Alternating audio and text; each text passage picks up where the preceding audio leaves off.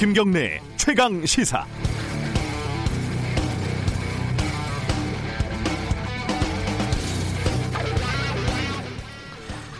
(1963년) 학생 전원이 백인이었던 미국 엘라바마 엘라베마 아, 주립대 흑인 두 명이 입학을 했습니다. 물론 연방 대법원의 판결까지 받는 험난한 과정이었다고 합니다. 인종주의를 등에 업은 주지사의 격렬한 반대로 케네디 대통령은 연방군을 투입을 해서 흑인 학생들을 대학에 진입을 시켰다고 하지요. 영화 포레스트 검프에도 나오는 유명한 에피소드입니다. 2020년 한국 숙명여대에서 벌어진 트랜스젠더 입학 문제와 1963년 미국 앨라배마 주립대에서 벌어진 흑인 입학 문제는 비슷한 점도 있고 다른 점도 있습니다. 먼저 비슷한 점은요. 어, 소수자를 동등한 부류로 보지 않았다는 점이겠지요. 1963년 미국에서 흑인은 법적으로는 평등했지만 실제로는 동등한 인간이 아니었습니다. 2020년 한국에서 트랜스젠더 여성은 법적으로는 여성이지만 실제로는 동등한 여성으로 대접을 받고 있지 못합니다.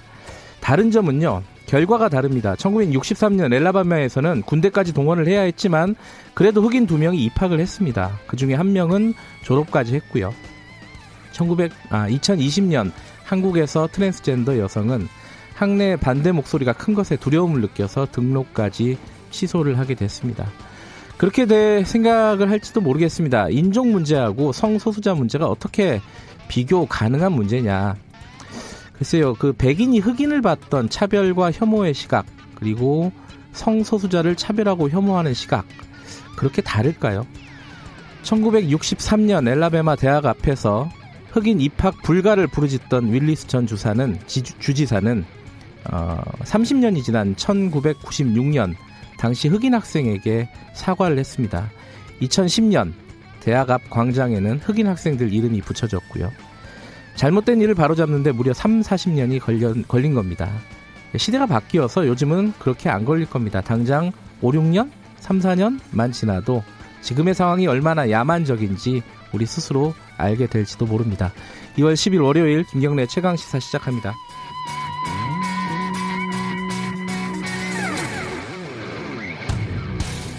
네, 김경래 최강 시사는 유튜브 라이브로도 함께 하실 수 있습니다. 샵 9730으로 문자 보내 주시면은 저희들이 공유하겠습니다. 짧은 문자는 50원, 긴 문자는 100원입니다. 스마트폰 애플리케이션 콩 이용하시면 무료로 참여하실 수 있습니다. 주요 뉴스 브리핑 시작하겠습니다. 고발 뉴스 민동기 기자 나와 있습니다. 안녕하세요. 안녕하십니까. 신종 코로나 바이러스 추가로 들어온 소식 좀 전해 보, 어, 정리해 보죠. 확진자 3명이 추가로 이제. 어제 네. 3명이 추가된 거죠? 그렇습니다. 예. 근데 이번에는 중국 후베이성이 아니라 광둥성 지역에서 바이러스가 유입된 첫 사례인데요. 네. 아, 신종 코로나 확진자가 모두 27명으로 증가하긴 했습니다만, 아, 네 번째 환자가 퇴원을 했기 때문에 현재 24명이 입원 중입니다. 25번째 확진자가 70대 한국인 여성인데요. 중국 광둥성을 다녀온 아들과 며느리에게 감염된 것으로 이 질병관리본부가 추정을 하고 있습니다. 네. 26번째하고 27번째 확진자가 이 70대 여성의 아들과 며느리입니다. 근데 이 70대 여성은 중국에 다녀오지 않았거든요. 아들 부부보다 그런데 먼저 확진 판정을 받았습니다. 그래서 이것 때문에 애초 그 무증상 감염이 의심이 된다 이런 관측이 나오기도 했는데 보건당국은 일단 증상이 발현한 뒤에 가족 내 전파가 이루어진 것으로 지금 판단을 그러니까 며느리가 하고 있습니다. 먼저 증상이 발현이 됐고 그렇습니다. 확진은 어, 노모가 먼저, 노모가 먼저, 먼저 된 거고요. 그렇습니다. 예. 어, 지금 중국 광동성 같은 경우에는 우한시가 속해 있는 후베이성 다음으로 확진자가 많은 지역인데요. 이 때문에 일각에서는 중국으로부터의 입국 제한을 다른 지역으로까지 확대해야 한다 이런 주장도 제기가 되고 있는데 네. 정부는 추가 입국 제한 가능성을 열어두긴 했습니다만 아직까지는 신중한 태도를 보이고 있습니다. 검토 중이다 이런 거죠. 그렇습니다. 어, 우한 교민들을 태우기 위한 전세기 세 번째죠. 어, 간다고요? 네. 우한 교민들의 중국인 가족들을 국내로 이송하기 위한 임시 항공편을 추가 투입하기로 했는데요. 네. 규모는 한 100여 명 정도일 것으로 보입니다. 1, 2차 때 이송할 때는 중국 정부가 중국 국적자는 임시 항공편 탑승이 불가하다 이런 입장을 밝혔는데 지난 5일 입장을 바꿔가지고요. 중국인 가족의 탑승을 허가한다고 통보를 했습니다. 네. 아, 탑승 가능 대상은 한국 국적자의 배우자와 부모, 자녀입니다. 방역 체계도 정부가 더 강화하기로 했는데요. 오는 12일부터 중국에서 들어오는 내 외국인들에게 자가 진단 앱을 보급할 계획입니다. 중국 입국자들이 매일 앱을 통해 스스로 체크하는 발열 그리고 인후통 여부 등을 건강 상태를 직접 모니터링하겠다는 그런 방침입니다. 네, 어, 신종 코로나 바이러스 관련해서는 브리핑 끝나면은 어, 한림대 이재갑 교수 연결해가지고 자세한 사항 좀 여쭤보겠습니다. 네. 정치권 소식도 좀 알아보죠. 새 보수당하고 한국당 합당이 좀 급물살을 타고 있어요. 그러니까 새로운 보수당 유승민 의원이 어제 자유한국당에 새로운 정당으로 합당하자고 제안을 했는데요. 네. 그러면서 21대 총선 불출마를 선언을 했습니다. 아, 유승민 의원은 통합된 신당의 공천권, 지분, 당직을 요구하지 않겠다고 밝혔고요. 단순히 합치는 것만으로는 보수가 국민의 마음을 얻을 수 없다면서 네. 보수는 뿌리부터 재건돼야 한다 이렇게 강조를 했습니다. 네. 도로 친박당, 도로 친이당이 될지 모른다는 국민의 우려를 말끔히 떨쳐버리는 공정한 공천이 되어야 한다 이런 점도 강조를 했습니다. 유승민 의원의 불출마 이 신당 합당 추진 발표 있지 않습니까? 이거는 네. 당내에서 조율이 된 게 아니라 유승민 의원 혼자서 결정한 것으로 알려졌는데요. 유승민 의원의 불출마 선언은 유승민은 안 된다는 자유한국당 내 친박계 반발을 돌파를 하면서 새 보수당 내 세력을 4월 총선에서 살리기 위한 고육책이다 이런 분석도 나오고 있는데요. 네. 일단 자유한국당은 환영하는 그런 입장을 밝히긴 했습니다만 유승민 의원이 요구한 개혁 보수의 가치 있지 않습니까? 네. 이게 이제 향후 꾸려질 통합 신당에 제대로 반영될 수 있을지에 대해서는 전망이 좀 엇갈리고 있습니다. 네, 어, 자유한국당 얘기 좀 더 해보면은 홍준표 전 대표하고 김태호 의원 전 의원 같은 경우에는 지금 험지 출마를 계속 당에서 요청을 하고 있는데 이게 지금 뜻대로 합의가 안 되고 있어요. 그러니까 두 사람이 전부 거부를 했습니다. 예. 그 김형호 공천관리위원장이 어제 경남으로 내려가서 두 사람을 만났는데요. 말씀하신 것처럼 수도권 험지 출마를 요청했는데 딱 정확하게 두 사람이 거부를 했습니다. 홍준표 전 대표는 나를 효수하기 위한 절차라고 해도 일단 방문은 감사하다. 부디 공천 혁신을 통해 우리 당이 부활할 수 있도록 부탁드린다. 이렇게 얘기를 했고요. 네. 그러면서 무소속 출마도 불사하겠다는 그런 입장을 밝혔습니다. 김태호 전 지사 역시 고향에서 출마하겠다는 기존 입장에는 변함이 없다고 했는데요. 일단 자유한국당은 두 사람을 계속 설득한다는 그런 방침인데 끝까지 불응을 하면 공천에서 불이익을 줄 수도 있다 이런 입장입니다. 네. 이 부분은 이러지도 못하고 저러지도 못하는 상황이군요. 그렇습니다. 예, 민주당 같은 경우는 지금 정봉주 전 의원을 부적격으로 판정을 했습니다. 되게 오래 걸렸어요. 네, 민주당 공천관리위원회가 일단 정봉주 전 의원에 대해서 예비 후보 부적격 판정을 내렸습니다. 국민적 눈높이와 기대를 우선하는 공당의 책임을 다하기 위해 부적격 판정이 불가피하다는 결론에 이르렀다. 어제 이렇게 밝혔는데요. 네. 민주당은 이른바 그 미투 그리고 부동산 문제 등에 대해서는 무관용 입장을 그런 세워, 입장을 세웠고요. 네. 이런 이유 때문에 민주당이 정봉주 전 의원에게 불출마를 권고했지만 정 전 의원은 출마 의지를 굽히지 않은 것으로 지금 전해지고 있습니다. 네. 지금 민주당 내에서는 이번 총선에서의 현역 의원 물갈이 폭이 대략 한 30% 정도 될 것으로 예상을 하고 있는데요. 근데 문제는 하위 20% 평가를 받은 현역 의원들 있지 않습니까? 네. 이 의원들이 불출마와 같은 자진 사퇴를 하지 않고 있기 때문에 고민이 좀 깊어지고 있습니다. 이번엔 다른 당, 어, 안, 안철수 신당이라고 이름을 못 써서 이제 국민당으로 이름을 한다고 정한 거죠, 지금? 어제 이제 국민당 창당 발기인 대회를 열었습니다. 예. 그러니까 임시 당명은 과거 자신이 창당했던 국민의당과 유사한 국민당으로 정해졌습니다. 안철수 전 의원이 창당 준비 위원장으로 추대가 됐는데요. 네. 대한민국 정치가 세 가지 바이러스에 동시에 감염돼 있다고 주장을 했는데 이 세 가지 바이러스가 세금 도둑질 바이러스, 진영 정치 바이러스, 국가주의 바이러스라고 얘기를 했습니다. 네. 어제 행사에서는 해커톤도 진행이 됐거든요. 해커톤이 뭐예요? 해킹하고 마라톤의 합성을 하고 합니다. 예. 그러니까 한정된 시간 안에 개발자들이 끝장 토론을 벌여서 결과물을 만드는 그런 방식이라고 하는데 무슨 의미가 있는 건지는 잘 모르겠습니다. 아, 그러니까 예. 오랫동안 협의해가지고 마지막 결론까지 내리겠다. 뭐 이런 거네요, 해커톤은. 예. 그래가지고 뭘 내놓은 거죠, 지금? 지금 일가 국민당은 이제 앞으로 예. 구체화할 정강 정책 있지 않습니까? 예. 여기에 발기인 100명 정도가 12시간 동안 온라인에서 벌인 해커톤의 내용하고요. 아. 어제 발기인 대회에서 2시간 동안 진행된 해커톤의 내용을 반영할 방침입니다. 예. 마지막으로 이거 관심이 오늘 되게 많을 것 같습니다. 어, 오늘 오전 10시에 어, 아카데미상에서 기생충이 무슨 상을 받을지 아, 뭐못 받을 수도 있나요? 근데 어쨌든 받을 것으로 유력하게 지금 점쳐지고 있죠. 예. 작품상 등 총 6개 부문에 올랐고요. 예. 그리고 이승준 감독의 부재의 기억 역시 다큐멘터리 부문 후보에 올랐습니다. 세월호를 다룬 작품이죠. 그렇습니다. 예. 근데 재밌는 게요. 시상식을 주최하는 미국 영화예술과학 아카데미 쪽에서 네. 지난 3일 기생충이 작품상을 포함해 4개 부문에서 상을 받는다는 예측 결과를 공식 트위터에 실수로 게재했다가 전산상에 오류라면서 삭제하는 일이 음. 벌어지기도 했습니다. 뭔가 의미심장하군요. 이게 오류가 아니었으면 좋겠는데 네, 오늘 좀 지켜보면 될 것 같습니다. 네, 10시에 나온다 그러니까 우리 프로그램 하는 동안에는 소식을 전해드리지 못할 것 같습니다. 그렇습니다. 예. 자, 뉴스 브리핑 여기까지 듣겠습니다. 고맙습니다. 고맙습니다. 고발 뉴스 민동기 기자였습니다. 김경래 최강 시사 듣고 계신 지금 시각은 7시 31분입니다. 최강 시사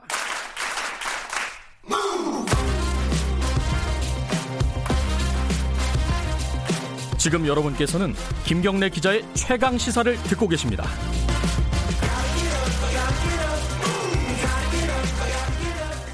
네, 신종 코로나 바이러스 얘기 좀 해보겠습니다. 어, 어제 3명이 추가가 돼서 우리 국내 확진자가 27명이 됐죠. 어, 이 중에, 그러니까 3명은 근데 그 우한을 방문했던 분들은 아닙니다. 저 다른 지역을 방문했던 어, 가족이 있었던 거고요. 어, 지금 상황이 어떻게 지금 진행이 되고 있는지 여러 가지 궁금증들을 어, 오늘은 한림대 강남 성심병원 이재갑 교수님과 함께 풀어보겠습니다. 교수님 안녕하세요. 네, 안녕하세요. 네. 어, 이 확진 환자 요번에 이제 새로 나온 분들은 광동 지역에 그 아들과 며느리가 갔다 온 거죠? 네, 그렇습니다. 예. 그러면은 어 여기서 이제 걱정이 되는 거죠. 어 이 후베이 성이 아니라 다른 지역에서도 이제 계속 발생을 할 수 있다 이렇게 보면 되는 건가요?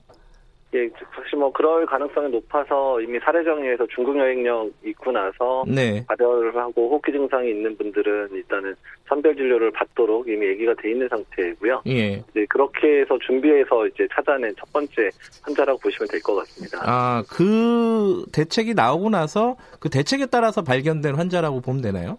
예, 그렇죠. 예, 예. 근데 지금 그런 정도의 그러니까 사례 정의를 조금 바꾸는 거 말고 그 중국 내 다른 지역, 그 후베이성 말고 다른 지역을 입국 제한을 하는 것도 어, 검토를 하고 있다고 하는데 이건 어떻게 해야 되는 겁니까? 의료진 어, 입장에서 네. 보면은. 예, 일단 어제 뭐 보건복지부 장관께서 뭐 고려하고 있다, 또 총리께서도 고려하고 있다고 얘기를 하신 것 같은데 그거에 대한 위험도 평가가 사실 필요하거든요. 네. 그러니까 지역마다 지금 환자가 얼마나 발생하는지, 또한 그 지역에서 지역사회에서 그 환자가 계속 발생하고 있는지 이런 위험도 평가를 해서 네. 좀 그쪽에서의 입국자들이 위험하겠다 싶으면 이제 그 지역부터 단계적으로 막는 방법을 정부가 고려하고 있는 것 같은데요. 네. 그 위험도 평가를 제대로 좀 해야 되지 않을까 생각이 듭니다. 예. 그리고 이제 진단 검사가 어, 하루에 이제 만 명으로 한 세 배 정도 확대하겠다는 거잖아요. 네, 그렇죠. 요거면 네. 요 정도면 충분한 거예요? 지금 상황에서 아니면 이것도 부족한 겁니까? 어떻습니까? 어, 지금의 발병 상황은 주로 해외 유입 환자들이 많고 네. 그에 대한 접촉자들 정도까지를 하니까 네. 그 정도면 지금의 검사 숫자는 뭐 모자는 정도는 아니고 어느 정도 감당이 가능한 수준인데 네. 혹시나 이제 뭐 지역 사회에서 감염이 시작되게 되면 많은 사람들이 이제 병원에 와서 검사를 해야 될 수도 있기 때문에 네. 차근차근 그런 검사 물량 자체는 늘리고 있는 준비를 해야 될 거는 같습니다. 음, 그러니까 지금 상황은 괜찮지만은 앞으로 대비는 해야 된다 이런 뜻이네요. 예, 그렇죠. 예. 예. 근데 어제 확진자들에 대한 동선은 아직 공개가 안 됐어요. 음, 네, 지금 역학조사를 하고 있는 단계니까 아마 예. 어제 발병 상황이 체크가 됐고 예. 오늘 아마도 이제 역학조사 내용이 준비가 되면 발표를 할 거라 생각하고 있습니다. 네. 그러니까 이게 동선이 공개가 좀 늦어지면은 그, 그 지역에 사는 사람들은 특히 이제 좀 불안에 떨 수밖에 없지 않겠습니까? 예, 그렇긴 하죠. 그래서 네. 일단 그 부분에 대해서 일단은 질병관리본부도 이제 신속하게 발표하려고 노력은 할 것 같고요. 네. 일단은 근데 또 더 중요한 부분들은 또 너무 서두르다가 잘못된 발표 때문에 피해를 보는 사람들도 있을 수 있기 때문에 그렇죠. 어떤 신속함과 또 정확성을 또 다 겸비해서 나와야 되는 문제들이 좀 있긴 있습니다. 예. 아, 중국 얘기를 좀 여쭤봐야 될 것 같아요. 어, 오늘 아침 뉴스나 어제 밤 뉴스를 보면은 중국에서 중증 환자 수가 좀 많이 줄었다는 얘기가 있어요. 이것 좀 희망적으로 봐야 되는 거 아닌가요? 어떻습니까? 어, 일단은 이제 추가되는 환자 수가 4천 명까지 정점을 찍고 이제 떨어져서 2천 명대로 이제 조금 떨어지고 있는 상황들이고요. 2, 2천 명대로요? 예. 예, 하루에 추가되는 환자가. 예. 그다음에 이제 중증 감염자 수는 사실 크게 변동은 없는 것 같긴 합니다. 예. 다만 이제 사망하실 분들 숫자를 빼놓고 나머지 환자들이 이제 조금씩 줄어드는 것 같은 걸 봤다면 일단은 예. 우한 내에서의 상황이 조금 의료진 투여라든지 새로 드신 병원들이 들어서면서 조금은 나아지고 있는 게 아닌가 생각을 할 수는 있습니다. 네. 그러니까 확진자 수가 아까 하루에 추가되는 게 한 2천 명으로 줄었다. 이거는 네. 어 이 바이러스 전파가 정점을 찍은 거다 이렇게 볼 수 있는 거예요?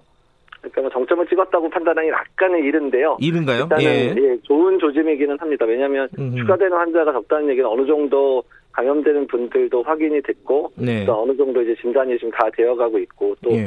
아마 의심 환자에 대한 검사들도 거의 마무리 수순이라는 얘기들도 들려오고 있어서 예. 일단 어느 정도 중국 우한이나 후베이 쪽에서의 상황이 지난주보다 조금 개선되고 있는 게 아닌가 생각이 드는 거거든요. 네. 그렇게 되면은 애초에 어 이게 굉장히 오래 갈 거다. 뭐, 뭐, 길, 짧게 잡아야 뭐, 넉 달, 다섯 달은 적어도 갈 것이다. 이런 얘기들도 많이 있었는데, 그런, 그런 예측치는 변함이 없나요? 어떻게 보시나요? 어, 일단 오래 갈 건 당연하고요. 지금 그런가요? 아직도 음. 하루에 2, 3천 명 발생하는 수준은 적은 숫자가 아니거든요. 그래요? 예. 네, 다만 이제 증가된 속도가 조금 완만해졌다는 것 뿐이지, 예. 환자 발생은 계속 되고 있기 때문에 이런 패턴도 계속 가야 되고, 또 가끔은 이제 2차 wave라 그래서 예. 중간에 이제 감염된 사람이 약간 소강 상태 되다가 이제 다른 감염자들이 속출하는 이런 2차 wave도 가능성이 있기 때문에 아하. 이제 저희들 발병 상황들을 계속 주시하면서 모니터링 해야 됩니다. 아, 2차 wave라는 것도 좀 주시를 해야 된다. 네. 그러면 그 우리 상황은 어떻습니까? 지금 간헐적으로 이제 하루에 몇 명씩 이렇게 증가하는 추세잖아요, 지금. 확 네. 늘거나 뭐 아예 없어지거나 이건 아닌데 우리는 네. 지금 적절하게 통제가 되고 있는 거예요? 평가를 하신다면? 일단은 이제 그 해외 유입 사례들에 대한 준비를 어느 정도 되고 있고 네. 또한 이제 이제 2월 7일 사례정이 바뀌면서 의사 의사의 재량권들이 인정되면서 사실 어제 그 세의 가족 세 분 같은 경우도 사실 중국 영역 없는 어머니 먼저 진단되고 이제 아들이랑 며느리가 진단됐잖아요. 예, 예. 어쨌든 이 부분이 그 의사의 그 재량권 인정하지 않았으면 놓쳤을 수도 있는 환자분이거든요. 음, 음, 네. 그래서 사례정의 이후에 의료기관들의 준비 상태들이 좀 많이 잘 되고 있고 의료기관들이 노력을 하면서 어떤 이렇게 좀 틈을 빠져나가는 음. 환자들을 줄이고 있는 부분은 고무적인 부분인데 다만 지금 이런 상황들이 이제 계속 이어지다 보니까 의료기관들에 대한 부담이 상당히 커지고 있는 거는 좀 네. 저희들이 걱정하는 부분입니다. 아 의료진에 대한 부담. 네. 근데 이제 한 가지 걱정이 또 하나가 이 중국에서 지금 업무 재개를 하는 뭐 대형 공장이라든가 이런 쪽이 이제 생길 것 같다는 거예요. 그러니까 네. 그거는 좀 뭐 추가적인 확산이라든가 이런 게 우려되는 상황은 아닌가요? 어떻게 보세요? 이제 지역별로 중국 안에서도 평가가 필요한 거거든요. 네. 그러니까 중국 안에서도 일단 환자 발생이 적은 지역, 또한 지역사회 발병보다는 주로 유입 환자들에 의한 부분들이 잘 통제가 되고 있는 지역들은 뭐 조심스럽게 그런 이제 경제 활동이 재개될 수 있을 거라 생각은 들고요. 네. 또한 그런 경제 활동 재개되는 부분에 있어서는 직원 관리나 이런 걸 철저하면 될 것 같은데 일단은 그런 부분이 명확지 않거나 환자 발생이 많은 지역 같은 경우는 상당히 주의가 좀 필요합니다. 음, 알겠습니다. 어, 근데 우리나라 양상 중에 하나 좀 어, 몇 가지 궁금한 것들을 좀 여쭤볼게요. 네. 이게 우리나라 양상을 보면은 확진 환자의 평균 연령이 굉장히 젊어요. 네. 뭐 보도에 따르면 43세쯤 된다고 하는데 네. 이건 왜 그런 거예요? 추정을 어, 하신다면. 예. 일단은 우리나라 분들은 주로 이제 지금 중국이든 외국이든 여행자들에서 발생을 하다 보니까 그러니까 해외 여행이 가능한 사람들 또는 네. 해외 출장이 필요해서 나가신 분들 대상이기 때문에 네. 전반적으로 건강한 분들이 뭐 해외 여행을 할 수도 있을 거 아니에요. 그렇죠. 네, 그, 런 이유 때문에 젊은 분들이 이제 지금 현재 감염이 되는 거고요. 대부분의 지금 해외 유입이 있었던 국가들의 패턴들은 대부분 비슷합니다. 지금 좀 젊은 분들 감염이 대부분이거든요. 아하. 그러니까 중국과 다른 나라는 좀 다르군요, 양상이. 예, 그러니까 중국은 이제 지역사회 감염이니까 사실 네. 우한 후베이 같은 경우는 강범위하게 퍼지다 보니까 연세 많으신 분이나 아이들이나 뭐 젊은 분들이나 다 걸릴 수 있는 상황이고 네. 우리나라는 중국이나 아니면 이제 환자가 발생하는 국가에 여행을 갔다가 이제 들어오면서 감염되는 부분이기 때문에 발병 양상이 좀 다른 거죠. 예. 음, 근데 우리 같은 경우에는 아직 어린이 감염이 없습니다. 그죠? 네, 그, 그 부분도 마찬가지입니다. 그러니까 해외 음. 여행이나 이럴 때 아이들 많이 동반, 특히 제, 대부분 지금 감염된 해외 여행객들이 뭐 여행이라기보다는 대부분의 뭐 출장이라든지 이런 목적으로 간 분들이 많다 보니까 음. 일단은 아이들이 동반되지 않는 경우들도 많고 예. 노출될 수 있는 아이들이 없는 부분도 중요하고요. 근데 예. 중국 내 지역사회 감염에서도 아이들 감염 숫자 많지는 또 않거든요. 왜 그런 거예요, 그거는? 그러니까 뭐 그거는 지금 뭐 추정하기는 네. 아이들 같은 경우에 면역 체계가 이제 뚜렷한 이제 지금 갖춰지고 있는 단계다 보니까 심각한 네. 감염 상태로 나타나지 않는 경우들도 많고 네. 또뭐 홍역이나 수도도 어렸을 때는 무증상 감염 상태로 발현되는 경우도 많기 때문에 네. 무증상 감염 상태로 발현돼서 병원에서 체크가 안 되고 있는 상황일 수도 있습니다. 아. 그러니까 홍역 같은 게 그냥 모르고 지나가는 것처럼 이것도 그랬을 네. 가능성이 좀 있다 이런 말씀이시네요. 그런 거죠. 예. 아이들 사이에서는. 예. 그런 모든 것들은 지금 아직 명확하게 밝혀진 게 아니죠. 네, 없죠. 그러니까 예. 이제 그 부분은 추후에 중국이 좀 안정이 되면서 예. 사후에 일단은 여러 가지 이제 임상 데이터들을 분석하는 과정에서 여러 부분들이 밝혀질 거는 같습니다. 예. 우리가 지금 확진자가 태어난 사람이 어, 3명이 나온 거죠? 네, 그렇죠. 예. 근데 이 정도면 그러니까 뭐 물론 뭐 비율을 어떻게 저기 의학적으로는 어떻게 따지실지 모르겠지만은 한 20여 명 중에 3명이면은 그렇게 낮은 숫자는 아닌 것 같아요. 그건 네. 좀 치료가 상당 부분 가능하다 이렇게 봐도 되는 거죠. 어, 일단 중증 환자가 발생이 없었다는 게 상당히 다행이고요. 예. 그래서 일단 폐렴이 있었던 분들도 있지만 대부분 젊은 분들이라 잘 이겨내신 거로 생각이 듭니다. 그래서 네. 일단 일단은 뭐 중증감이 없는 것 자체가 다행인 거, 그다음에 환자분들의 회복이 생각보다 좀 잘 되고 있는 부분을 봐서는 일단은 아주 그러니까 극히 일부는 심각하게 진행을 하겠지만 네. 일단 정도 건강한 분에서는 큰 아주 뭐 아주 뭐 중증으로 진행되는 경우 많지는 않겠다. 하지만 네.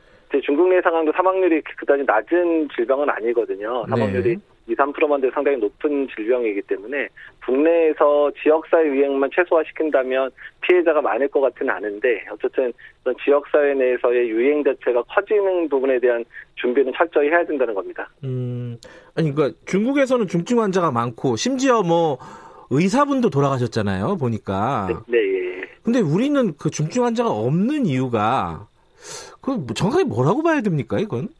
아까 그 말씀드린 대로 중국 같은 경우는 뭐 고령의 환자들도 많이 걸리고 네. 만성 질환을 가진 분들도 많이 걸리다 보니까 그런 분들이 정말 조그만 가벼운 감기나 이런 폐렴만 오더라도 상당히 위험해질 수 있는 분들의 감염 사례가 많은 거로 볼 수밖에 없고요. 네. 우리나라는 아직은 해외 유입 사례들 중심으로만 발생을 하다 보니까 네. 그런 중증의 어떤 합병증을 동반할 수 있는 그런 기저질환 있는 분들이 상당히 저, 상대적으로 적기 때문에 네. 그래서 회복이 더 좋을 수도 있는 상황입니다. 네. 이제 이 바이러스 관련해서는 뭐 궁금한 게 이제 어, 백신하고 치료제 이쪽입니다. 그러니까 지금 우리 세 명을 치료를 했던 거는 여러 가지 뭐, 뭐 에이즈 치료제를 섞어서 썼다 뭐 이런 얘기들이 나왔잖아요. 네. 예. 그런 것들이 좀 표준화된 어떤 치료 방식으로 만들어진 겁니까? 아니면 지금도 계속 이렇게 뭐 그 상황에 따라서 대증요법으로 치료를 하는 겁니까? 어떻습니까?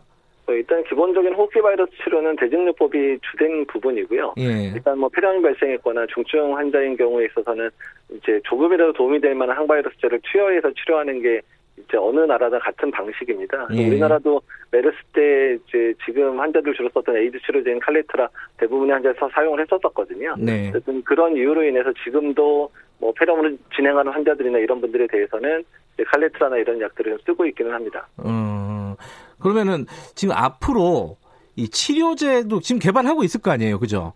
네, 그렇죠. 네, 네. 치료제와 그리고 백신도 개발을 하고 있을 것이고, 그러면 어느 쪽이 더 먼저일 것으로 보이세요? 어, 둘 다 이제 쉽지는 않은데 그 치료제 같은 아. 경우는 빨리 이제 쓸 수 있기 위해서 예. 기존의 여러 다른 바이러스 치료제로 썼던 약들 중에서 이 신종 코로나 바이러스에 효과가 있는 약들을 우선적으로 선택해 가지고 쓰는 방식으로 아마 이제 그 적응증을 확대시키는 방향으로 보통은 치료 약을 신약을 추가하는 방향으로 가서 조금 더 빨리 공급되는 약이 있을 수는 있는데 네. 백신 같은 경우는 그런 방법이 적용이 안 되기 때문에 현재 검출된 바이러스를 기준으로 새롭게 백신을 만들어야 되니까 백신 개발이 상당히 더 더뎌질 수 있습니다. 네. 아, 그 현실적으로 보면 백신은 좀 늦어질 가능성이 높다는 거네요. 그죠? 그렇죠. 예. 예. 새로운 바이러스가 확인되고 그거에 맞는 백신을 만들어야 되기 때문에 시간이 상당히 소요될 예. 수 있습니다. 지금 뭐 출근하시는 분들 많이 있을 텐데요. 청취자분들 중에요. 이 한 가지 가장 좀 걱정되는 부분이 저도 이렇게 출근이나 퇴근할 때 대중교통을 타보면은 이 공기로 감염되면은 이게 방법이 별로 없는 거잖아요. 근데 그런 얘기 많이 있지 않습니까? 에어로졸 뭐 이런 얘기? 네, 에어로졸에 관한 부분들은 중국 내에서도 잘못된 얘기라고 이미 정정이 되고 있는 상황이고요. 그래요? 음... 지역 사회 내에서 에어로졸 호흡기 바이러스에 의한 에어로졸 감염은 뭐 거의 발생하지 않기 때문에 그 네. 부분에 대해서는 걱정 안 하셔도 될 것 같고요. 네. 다만 비말에 의한 감염은 분명히 확인이 된 부분이기 때문에 네. 이제 그런 부분들 특히 증상 있으신 분들이 마스크 꼭 사용하시는 부분이 중요할 것 같고 특히 사람이 많은 공간이라든지 대중교통 이용할 때는 이제 마스크를 좀 착용하시고 다니시는 게 일단은 현재로서는 뭐 도움이 될 것 같습니다. 그 의사협회에서요. 어, 네. 어, 성, 건강한 성인들은 마스크를 사용할 필요가 특별히 없다 이런 취지의 발표를 했어요. 이걸 그러니까 어떻게 그 받아들여야 됩니까? 네, 그러니까 그 부분은 이제 WHO나 CDC에서도 공통적인 의견이기는 합니다. 예. 그러니까 다만 이제 WHO 같은 경우에 있어서도 예. 일단은 여러 가지 이제 면역적으로 취약한 분들, 또 고령이라든지 아이들 같은 경우에는 사람이 많은 공간에 어쩔 수 없이 가는 경우에는 마스크 쓰라고는 공고를 하고 있거든요. 네. 그래서 이제 그런 부분들에 대한 얘기인데 일단 뭐 틀린 얘기는 아니고 어쨌든 지금 우리나라 지역사회 감염이 지금 완전히 있는 상황은 아니니까 마스크에 대한 부분들에 있어서는 조심스럽게 접근은 필요한데 예. 다만 어쨌든 고위험군에 해당되시는 분들은 일단은 마스크를 이제 꼭 쓰시는 게 좋겠다는 거고 네. 특히 이제 더 중요한 거는 증상이 있는 분들, 호흡기 증상이 있는 분들이 반드시 마스크를 써주는 써주는 상황이 돼야 아까 말한 부분이 이제 성립이 되는 거거든요. 다른 음. 분이 또 마스크 안 쓰고 다닐 수도 있다는 부분들이. 아. 미국 같은 경우에 마스크 쓰지 말라는 대부분의 이유들이 예. 미국은 철저하게 본인이 이제 아픈 증상이 있으면 대부분 집에서 푹 휴식을 하거나 병가를 대부분 내서 밖에 나오지를 않습니다. 그런 네. 분들이. 그래서 마스크를 증상이 있어서 마스크 쓴다는 것 자, 그러니까 마스크를 쓸 만한 조건이 되는 분들이 밖에 다닌다는 것 자체가 일종의 이제 A에 어긋난 행동이기 때문에 그러니까 그 부분이 한국이랑은 많이 다른 부분이 생각이 되는 거죠. 그렇군요. 그 인식이나 문화 자체가 좀 다르군요. 예, 어찌 됐든 예, 예. 어, 마스크를 쓰지 않아도 된다라는 뜻은 어, 증상이 있는 사람이 안 쓴다는 조건 하에서 가, 마, 말이 되는 거다 이런 말씀이시네요. 예, 맞습니다. 예, 예. 예. 알겠습니다. 그 어, 지금 아까 바, 오래 갈 거는 뭐 당연하다고 말씀하셨잖아요. 네. 예, 예. 그럼 이렇게 이제 하루에 몇 명씩 혹은 뭐 이틀에 몇 명씩 이런 식으로 쭉 오랫동안 어, 지금 뭐 당장 끝난다 이렇게 당장 조급하게 생각하지 말고 길게 갈 걸 대비해야 되는 겁니까? 그러면은?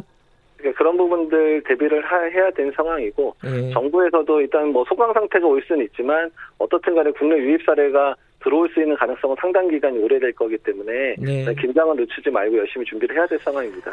네, 오래 걸리는 문제네요. 알겠습니다. 여러 가지 말씀 감사합니다. 예, 감사합니다. 한림대 강상, 강남성심병원 이재갑 교수님이었습니다.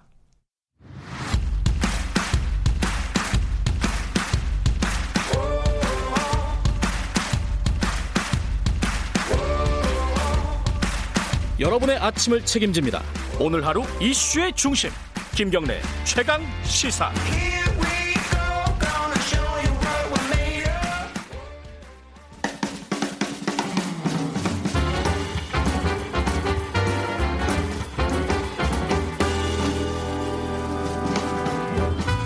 여러분의 아침을 책임집니다. 김경래의 최강 시사. 네, 최강 스포츠 KBS 스포츠 취재부 박주미 기자 나와 있습니다. 안녕하세요. 네, 안녕하세요. 오늘 소식이 좀 다양하네요. 뭐부터 할까요? 여자 축구 먼저 하실까요? 아, 예. 네. 여자 축구가 그러면 도쿄올림픽에 진출한 건가요? 최종 예선 이제 플레이오프에 진출해서 아, 이제 한 고비는 남아 있는데 음. 예, 이전 단계를 잘 넘어간 겁니다. 예. 콜린벨 감독이 이끄는 여자 축구 대표팀이 어제 월드컵 제주 월드컵 경기장에서 올림픽 최종 예선 조별리그 마지막 경기를 치렀거든요. 플레이오프를 가기 위한 예. 어, 베트남과 경기를 치렀는데 3대 0으로 이기면서 플레이오프에 진출했고 예. 그래서 조 1위로 올라가서요. 우리가 이제 A조 1위인데 B조 2위하고 맞붙게 되는데 홈앤드 어웨이 방식으로 다음 네. 달 초에 열리고요. 이 고비만 넘으면 도쿄 올림픽에 갈 수 있습니다. B조 2위가 누구예요? B조는 아직 경기가 아직, 진행 아, 중이거든요. 아, 결정이 안 됐군요. 네. 음. 호주 혹은 중국이 될 가능성이 있는데 우리보다는 피파 랭킹이 좀 높고 아. 강국이라서 어. 좀 우리가 만반의 준비를 해야 될 것 같습니다. 아, 그럼 비조 2위하고 해가지고 네. 우리가 이겨야지 올라가는 건가요? 그렇죠. 네. 아하, 아직 고비가 있는 거군요. 네. 네, 알겠습니다.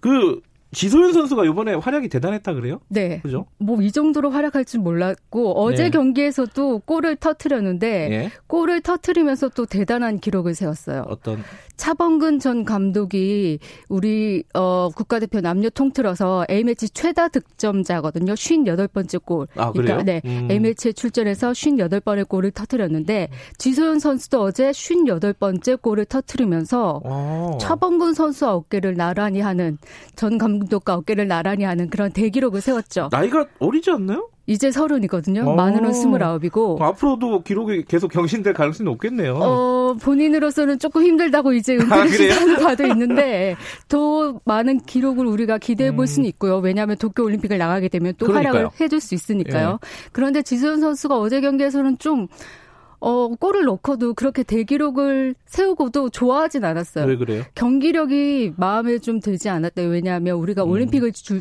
음, 준비를 해야 되는 팀인데 베트남은 아무래도 우리보다는 약체로 불리는 팀이거든요. 음. 그런데 그 팀을 상대로 좀 패스 미스랄지 잔 실수가 음. 좀 많았다고 우리가 올림픽을 준비하려면 더 단단히 각오를 다져야 된다. 그러면서 음. 본인의 기록과는 상관없이 대표팀이 좀 더 무장을 해야 된다. 뭐 이런 음. 각오를 밝히기도 했습니다. 이런 경기 하면은 이제 제주에서 열렸잖아요. 네. 사람들 많이 와요. 신종 코로나 때문에. 그러니까 이번에 신종 음. 코로나 감염증 때문에 이전에는 우리가 많은 관중들을 모으기로 했었고 올 것이라도 기대를 했었는데 음. 아무래도 대회 준비하는 조직위에서는 관중들이 음. 오는 것도 약간은 부담스러워하는 부분도 있었고 물론 준비도 철저히 했습니다. 예. 음. 자 여자 농구 대표팀도 어, 올림픽에 어, 도전을 했죠. 어떻게 됐어요, 이거는? 12년 만에 올림픽 본선 진출에 성공했습니다. 야, 그, 래요 어, 네. 겨, 누구랑 싸운 거죠, 이게? 이게 이제 천신만고 끝에 올림픽 본선 무대 이제 복귀를 하게 된 건데요. 여자 네. 농구 대표팀이 세르비아에서 이제 올림픽 최종 예선을 치렀었거든요. 네. 이제 어제 비조 경기에서 중국과 마지막 경기를 했는데 물론 경기가 우리가 100대 60, 40점 차로 대패했습니다.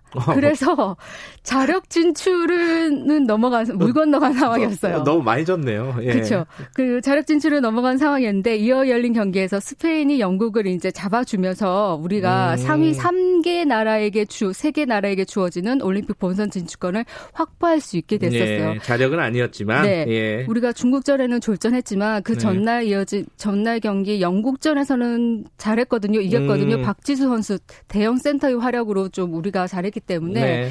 이번 올림픽에서는 박지수 선수를 활용한 우리 여자 농구 대표팀의 활약도 좀 기대해 볼 만합니다. 12년 만에 올림픽 본선 진출이니까요. 음, 알겠습니다. 어, 이 청취자분 중에 박주미 기자는 closing 멘트 때 인사를 좀 하라고 제가 항상 늦게 끝내가지고 아, 네.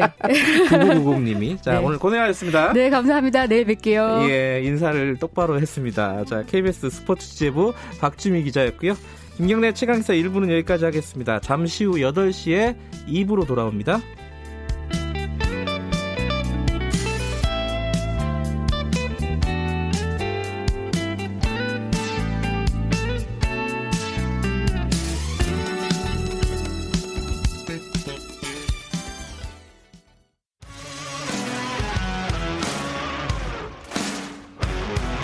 탐사보도 전문 기자 김경래 최강 시사.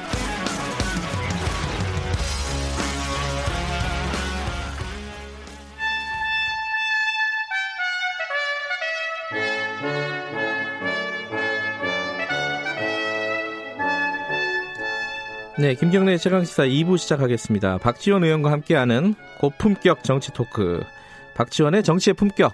오늘은 전화로 연결해서 이야기를 나눠봅니다. 안녕하세요. 네, 박지원입니다. 네. 복부에서 봤습니다. 오늘 올라오실 시간이 아, 안 되신 모양이에요. 아니에요. 예, 예? 뭐가 그, 뭐 때문에? 아니, 예. 코로나 바이러스 때문에 아. 하루에 7, 8천 명 타던 예. 목포의 그 유명한 해상 케이블카에도 거의 손님이 없습니다. 아, 지금 뭐 마스크 뭐, 쓰고 손 예, 세탁하고 대, 대중교통도 다 그래요. 예. 예. 아, 오늘 뭐 정치권 얘기 여러 가지로 하려고 했는데 전화로 좀 여쭤보겠습니다. 네, 그렇습니다. 예, 예. 먼저 그 종로 얘기부터 좀 해보죠. 이 자유한국당 황교안 대표 종로 출마한다고 예측하신 거잖아요. 그 박지원 의원께서. 제가 등 떨 밀려서라도 황교안은 출마한다 했는데 예. 적중했네요. 예. 자, 이게 근데 좀 늦은 거 아니냐 이런 얘기 있어요. 어떻게 보세요? 뭐 아직 오늘부터 65일 선거가 남았기 때문에 네. 늦기는 늦었고 예. 우왕좌왕한 그 모습에 리더십에 많은 상처를 냈지만은 네. 어떻게 됐든 종로 목장의 결투장에 뛰어든 것은 아주 잘했다고 생각합니다. 아 이건 잘한 거다. 예, 잘했죠. 아니 근데 이게 사실은 이제 뭐 뚜껑을 열어봐야 알겠지만은 조금 밀리잖아요 여론조사를 보면은 황교안 대표가. 예. 그런데 잘했다고 하는 건 어떤 의미예요? 그래도 제1야당의 대표가 네. 쉬운 것을 찾아가려고 심지어 용인 등몇 예. 곳에 여론조사를 넣는 것은 공당의 대표의 자세가 아니죠. 음. 그런데 결국 등 떠밀려서 종로에 출마 결심한 것은 그 자체는 잘한 것 아니에요. 음. 당나 그 결정은 종로와 국민과 국민들이 결정할 문제이지만은 어떻게 됐든 한국당의 대표로서 어, 많은 리더십에 상처가 났지만은 종로를 선택해서 일합을 하겠다. 네. 그것은 잘했다고 생각합니다. 지금 황교안 대표도 그렇고 지금 이낙연 의원도 마찬 아 이낙연 그 전 총리도 마찬가지 아닙니까? 이 둘 다 굉장히 유력한 대선 주자예요. 그렇죠. 지금 현재는 네. 1, 2위 2위는 아니죠. 황교안 사실상 윤석열 총장한테도 밀렸으니까 예. 다행히 뭐 윤석열 총장이 대통령 후보 하지 않겠다 나를 빼달라 했기 때문에 사실상 2위가 되겠죠. 네. 그러니까 이 대선 전초전으로 봐도 되는 건가요? 지금 현재는 사이로 총선의 그런 빅 이벤트가 종로에서 이루어지기 때문에 네. 대선 전초전으로 보는 것이 정치권에서는 음. 당연한 것 아니겠어요? 그 지더라도 혹, 은 혹시라도 어, 황교안 대표가 지더라도 이건 출마는 잘한 거다 이렇게 보시는 거예요? 아 지금 이건 음. 잘한 거죠. 예. 음. 지더라도 잘한 거예요. 음. 어 이길 가능성은 얼마나 된다고 보십니까? 글쎄요, 저는 뭐 거의 없다고 생각합니다. 거의 없다고 보세요? 음. 네. 알겠습니다. 그럼에도 불구하고 대표로서 어, 제1야당의 대표로서 어, 출마한 것은 잘한 거다 결정한 아, 것은 그렇죠. 네. 지금 현재 당 대표가 스스로 희생하고 어, 그러한 험지에서라도 나가서 일합을 겨루겠다 예. 하는 각오를 보이는 것이 한국당의 선거를 이끄는 자세다. 그렇게 생각합니다. 조금 애매해졌는데 그럼 이정현 의원은 어떻게 되는 겁니까? 그 무소, 무소속으로 출마했잖아요. 이정현 의원은 무소속이니까 무소속 하겠죠. 뭐. 아니 합쳐야 되는 거 아니냐 이런 생각들이 정치적인 지향으로 보면은 글쎄요 어떻게 됐든 지금 이번 음. 총선은 제가 자꾸 얘기했습니다마는 사상 초유의 네. 보수 분열을 센 상태에서 이루어지기 때문에 네. 에, 이정현 의원도 그래도 한국당 전신의 당 대표를 하신 분이 네. 이제 와서 또 물러설 수도 없는 것 아니에요. 에, 그렇기 때문에 거기서 해보겠죠 뭐. 음흠. 근데 이제 황교안 대표가 종로 출마하면서 어 사실 이제 홍준표 전 대표 그리고 김태호 전 지사 어, 이런 분들한테 이제 험지, 수도권 험지로 좀 출마해달라 이렇게 얘기할 여지가 높아진 거잖아요. 근데 두 분은 마음이 변할 생각이 없는가 봐요. 그죠? 아, 심지어 한국당 김영호 공관위원장이 고향으로 찾아가서 네. 서울 광복으로 출마해달라 이렇게 얘기를 했지만은 고향을 지키겠다. 네. 이제 나는 고향에서 나간다. 네. 심지어 무소속으로라도 나가겠다. 음. 하면은 본래 선거는요. 본인이 출마하려고 하는 것이 제일 중요합니다. 그 다음에 정당에서 공천하느냐 하느냐. 네. 이것도 본인이 정하는 것 아니에요. 네. 그런데 그렇게 안 오겠다고 하면은 이제 와서 홍준표 대표가 강북에 어디로 간다고 하면은 명분을 상실할 거예요. 음흠. 지금은 어쩔 수 없는 상황이다 이렇게 보시는 거네요. 그렇죠. 예. 음. 너무 늦었어. 네. 그럼 뭐 홍준표 대표도 그렇고 김태호 지사도 그렇고 지금 정해 자기 자기들이 나가고 싶어하는 대로 출마를 할 가능성이 높다 이렇게 보시네요, 그죠? 저는 그렇게 봅니다. 음. 그리고 그, 예, 예. 한국당에서 어, 공천을 안 할 수 없을 거예요. 음, 그러면은 지금 이제 그쪽은 이제 PK잖아요, 사실. 근데 네. TK 쪽에서 그러면은 물갈이를 좀 많이 해야 되는 부담감이 생기지 않을까요? 어, 자유한국당 같은 경우. 거기는 굉장히 지금 TK 지역 의원들이 부글부글 끓고 있잖아요, 지금. 그러니까 김용호 공관위원장이 예. TK는 50% 이상 물갈이 하겠다. 예. 그리고 사실상 어, 유승민 의원이 대구에서의 당선 가능성은 지극, 지극히 희박하거든요. 네. 그렇기 때문에 대구를 떠나서 불출마를 하겠다 라고 선언했기 때문에 네. TK 의원들은 진짜 굉장히 부글부글 하겠죠. 음. 왜냐하면 거의가 친박 성향의 의원들 아니겠어요? 네. 네. 그러면 그 물갈이를 지금 말하는 것처럼 김영호 공관위원장 등이 말하는 것처럼 물갈이를 대폭 진행할 수 있을 거라고 보십니까? 굉장히 어려울 거예요. 아, 어렵다. 물갈이를 음. 한다고 하면은 네. TK 어, 의원들은 당장의 말을 갈아타서 친박 신당으로 갈 거예요. 음. 아 그러면 현실적으로 대규모 그렇게 막 자, 어, 장담했던 것처럼 어, 대규모 물갈이는 불가능할 것이다 이렇게 예측을 하시는 거네요. 그렇죠. 그 음. 지금 현재 새보수당의 네. 유승민 의원이 불출마를 선언하면서 이제 통합을 요구했잖아요. 네. 그랬을 때 물론 당직도 지분 공천도 요구하지 않겠다라고 네. 말은 했지만은 그 진실성이 어디까지 있느냐. 네. 그렇기 때문에 새 보수당에도 뭐 정치이기 때문에 네. 저는 적당한 지분을 유지해 주리라고 봅니다. 아하. 네, 그랬을 때 반발하는 네. 한국당 의원들은 친박신당으로 말을 갈아타지 않을 수 없다. 음. 저는 그렇게 봐서 네. 어떻게 됐든 한국당의 개혁 공천은 굉장히 어려울 것이다. 음흠. 그렇게 봅니다. 근데 어한 두 두세 번 두세 차례 이제 박지원 의원께서 말씀하신 것 같아요. 이 보수 통합 안 될 거다. 어라고 하셨는데 이제 유승민 의원 불출 불출마 선언하면서 이게 조금 이제 되는 분위기로 가는 거 아닙니까? 저는 에, 황교안 대표는 등 떠밀려서라도 중, 어, 종로로 간다. 예. 그리고 보수 통합은 대통합은 절대 안 된다. 예. 라고 했는데 그러나 황교안 대표가 종로로 가고 예. 유승민 대표가 서울로 대구를 떠나면은 가능할 것이다. 음. 또는 황교안, 유승민 두 분이 다 불출마 선언하면 가능할 것이다 했는데 네. 지금 유승민 전 대표의 불출마 선언은 어떻게 됐든 보수 대통합의 길을 열어준 것은 사실이에요. 음흠. 그렇지만은 지금 유승민 전 대표의 그 요구 조건이 사실상 아무것도 없는 것처럼 보이지만은 있는 거예요. 음흠. 그래서 저는 지금도 어, 상당한 화두를 던지기는 했지만은 네. 과연 가능성이 있을까 하는 데는 회의적입니다. 그러나 어떻게 됐든 네. 유승민 대표의 불출마, 황교안 대표의 종로 출마는 네. 보수 대통합의 길을 열어주고 있다. 음흠. 그러니까 우리 진보 세력에서도 그렇게 꽃놀이패로 즐길 게 아니라 네. 잘 잘못하면 코 다친다 음. 하는 생각도 같습니다.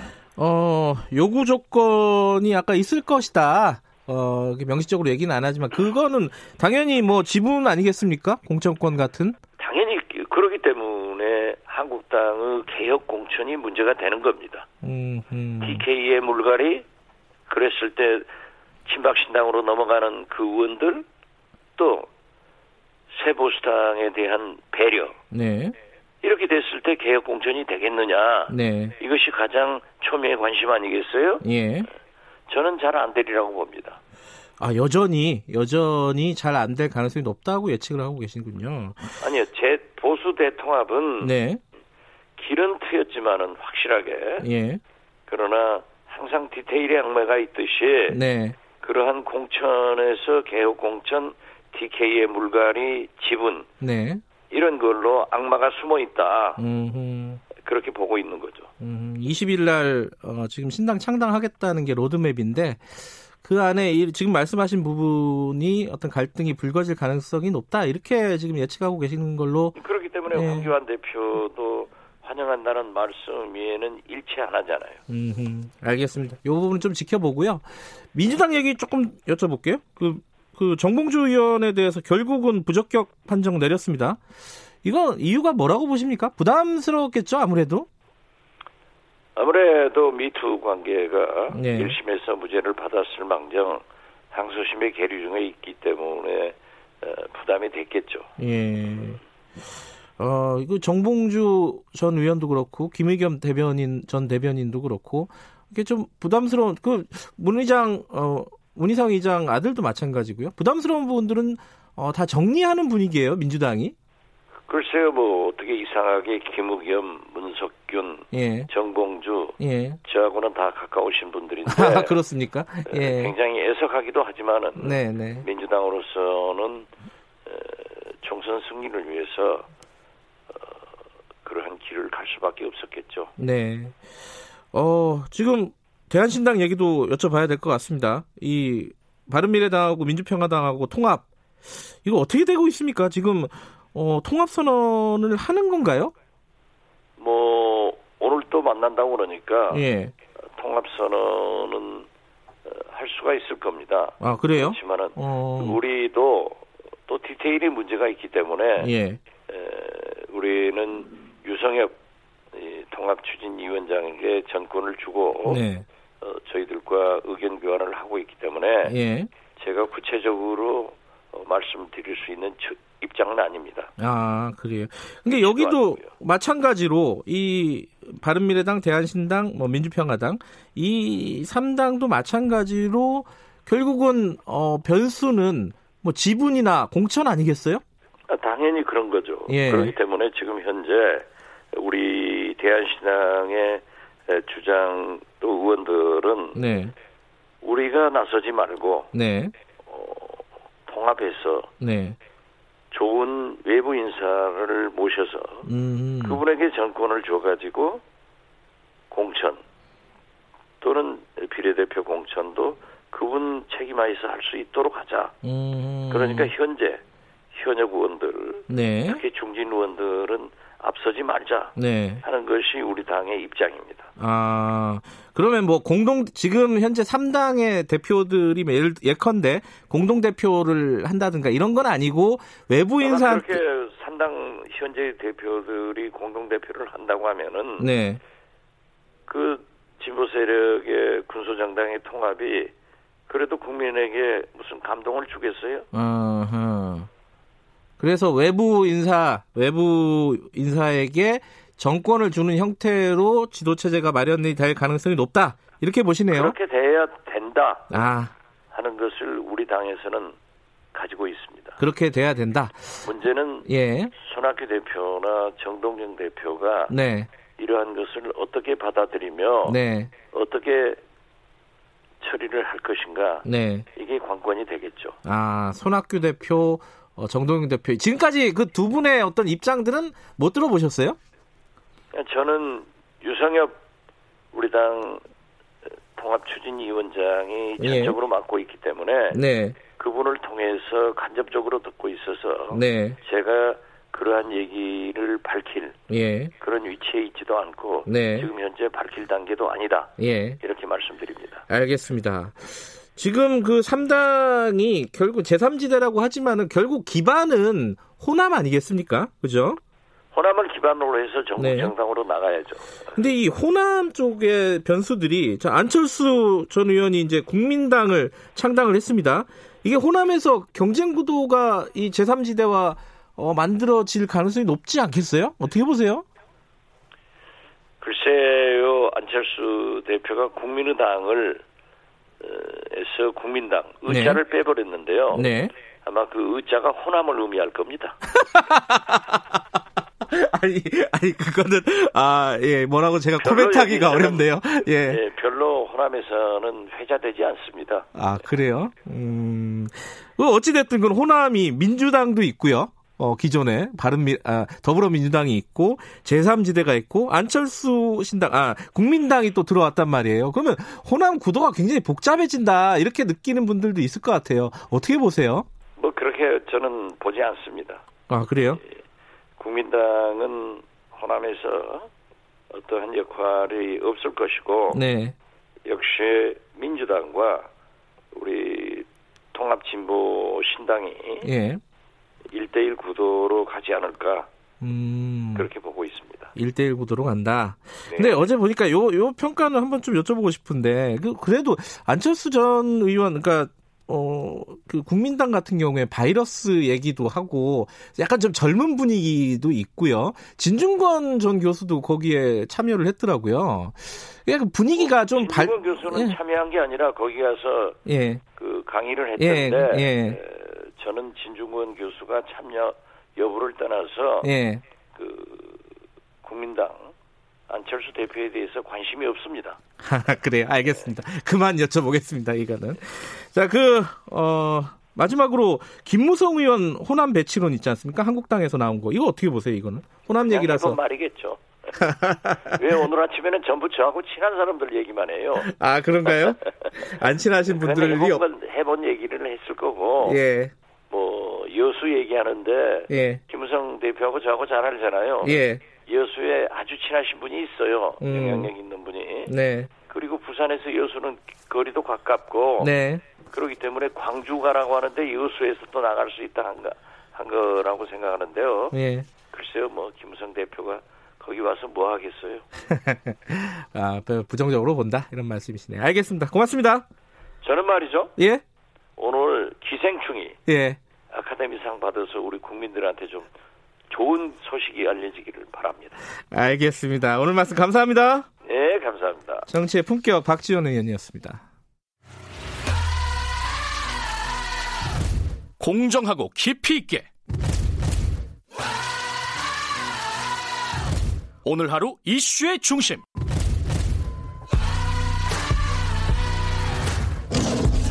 김경래 최강 시사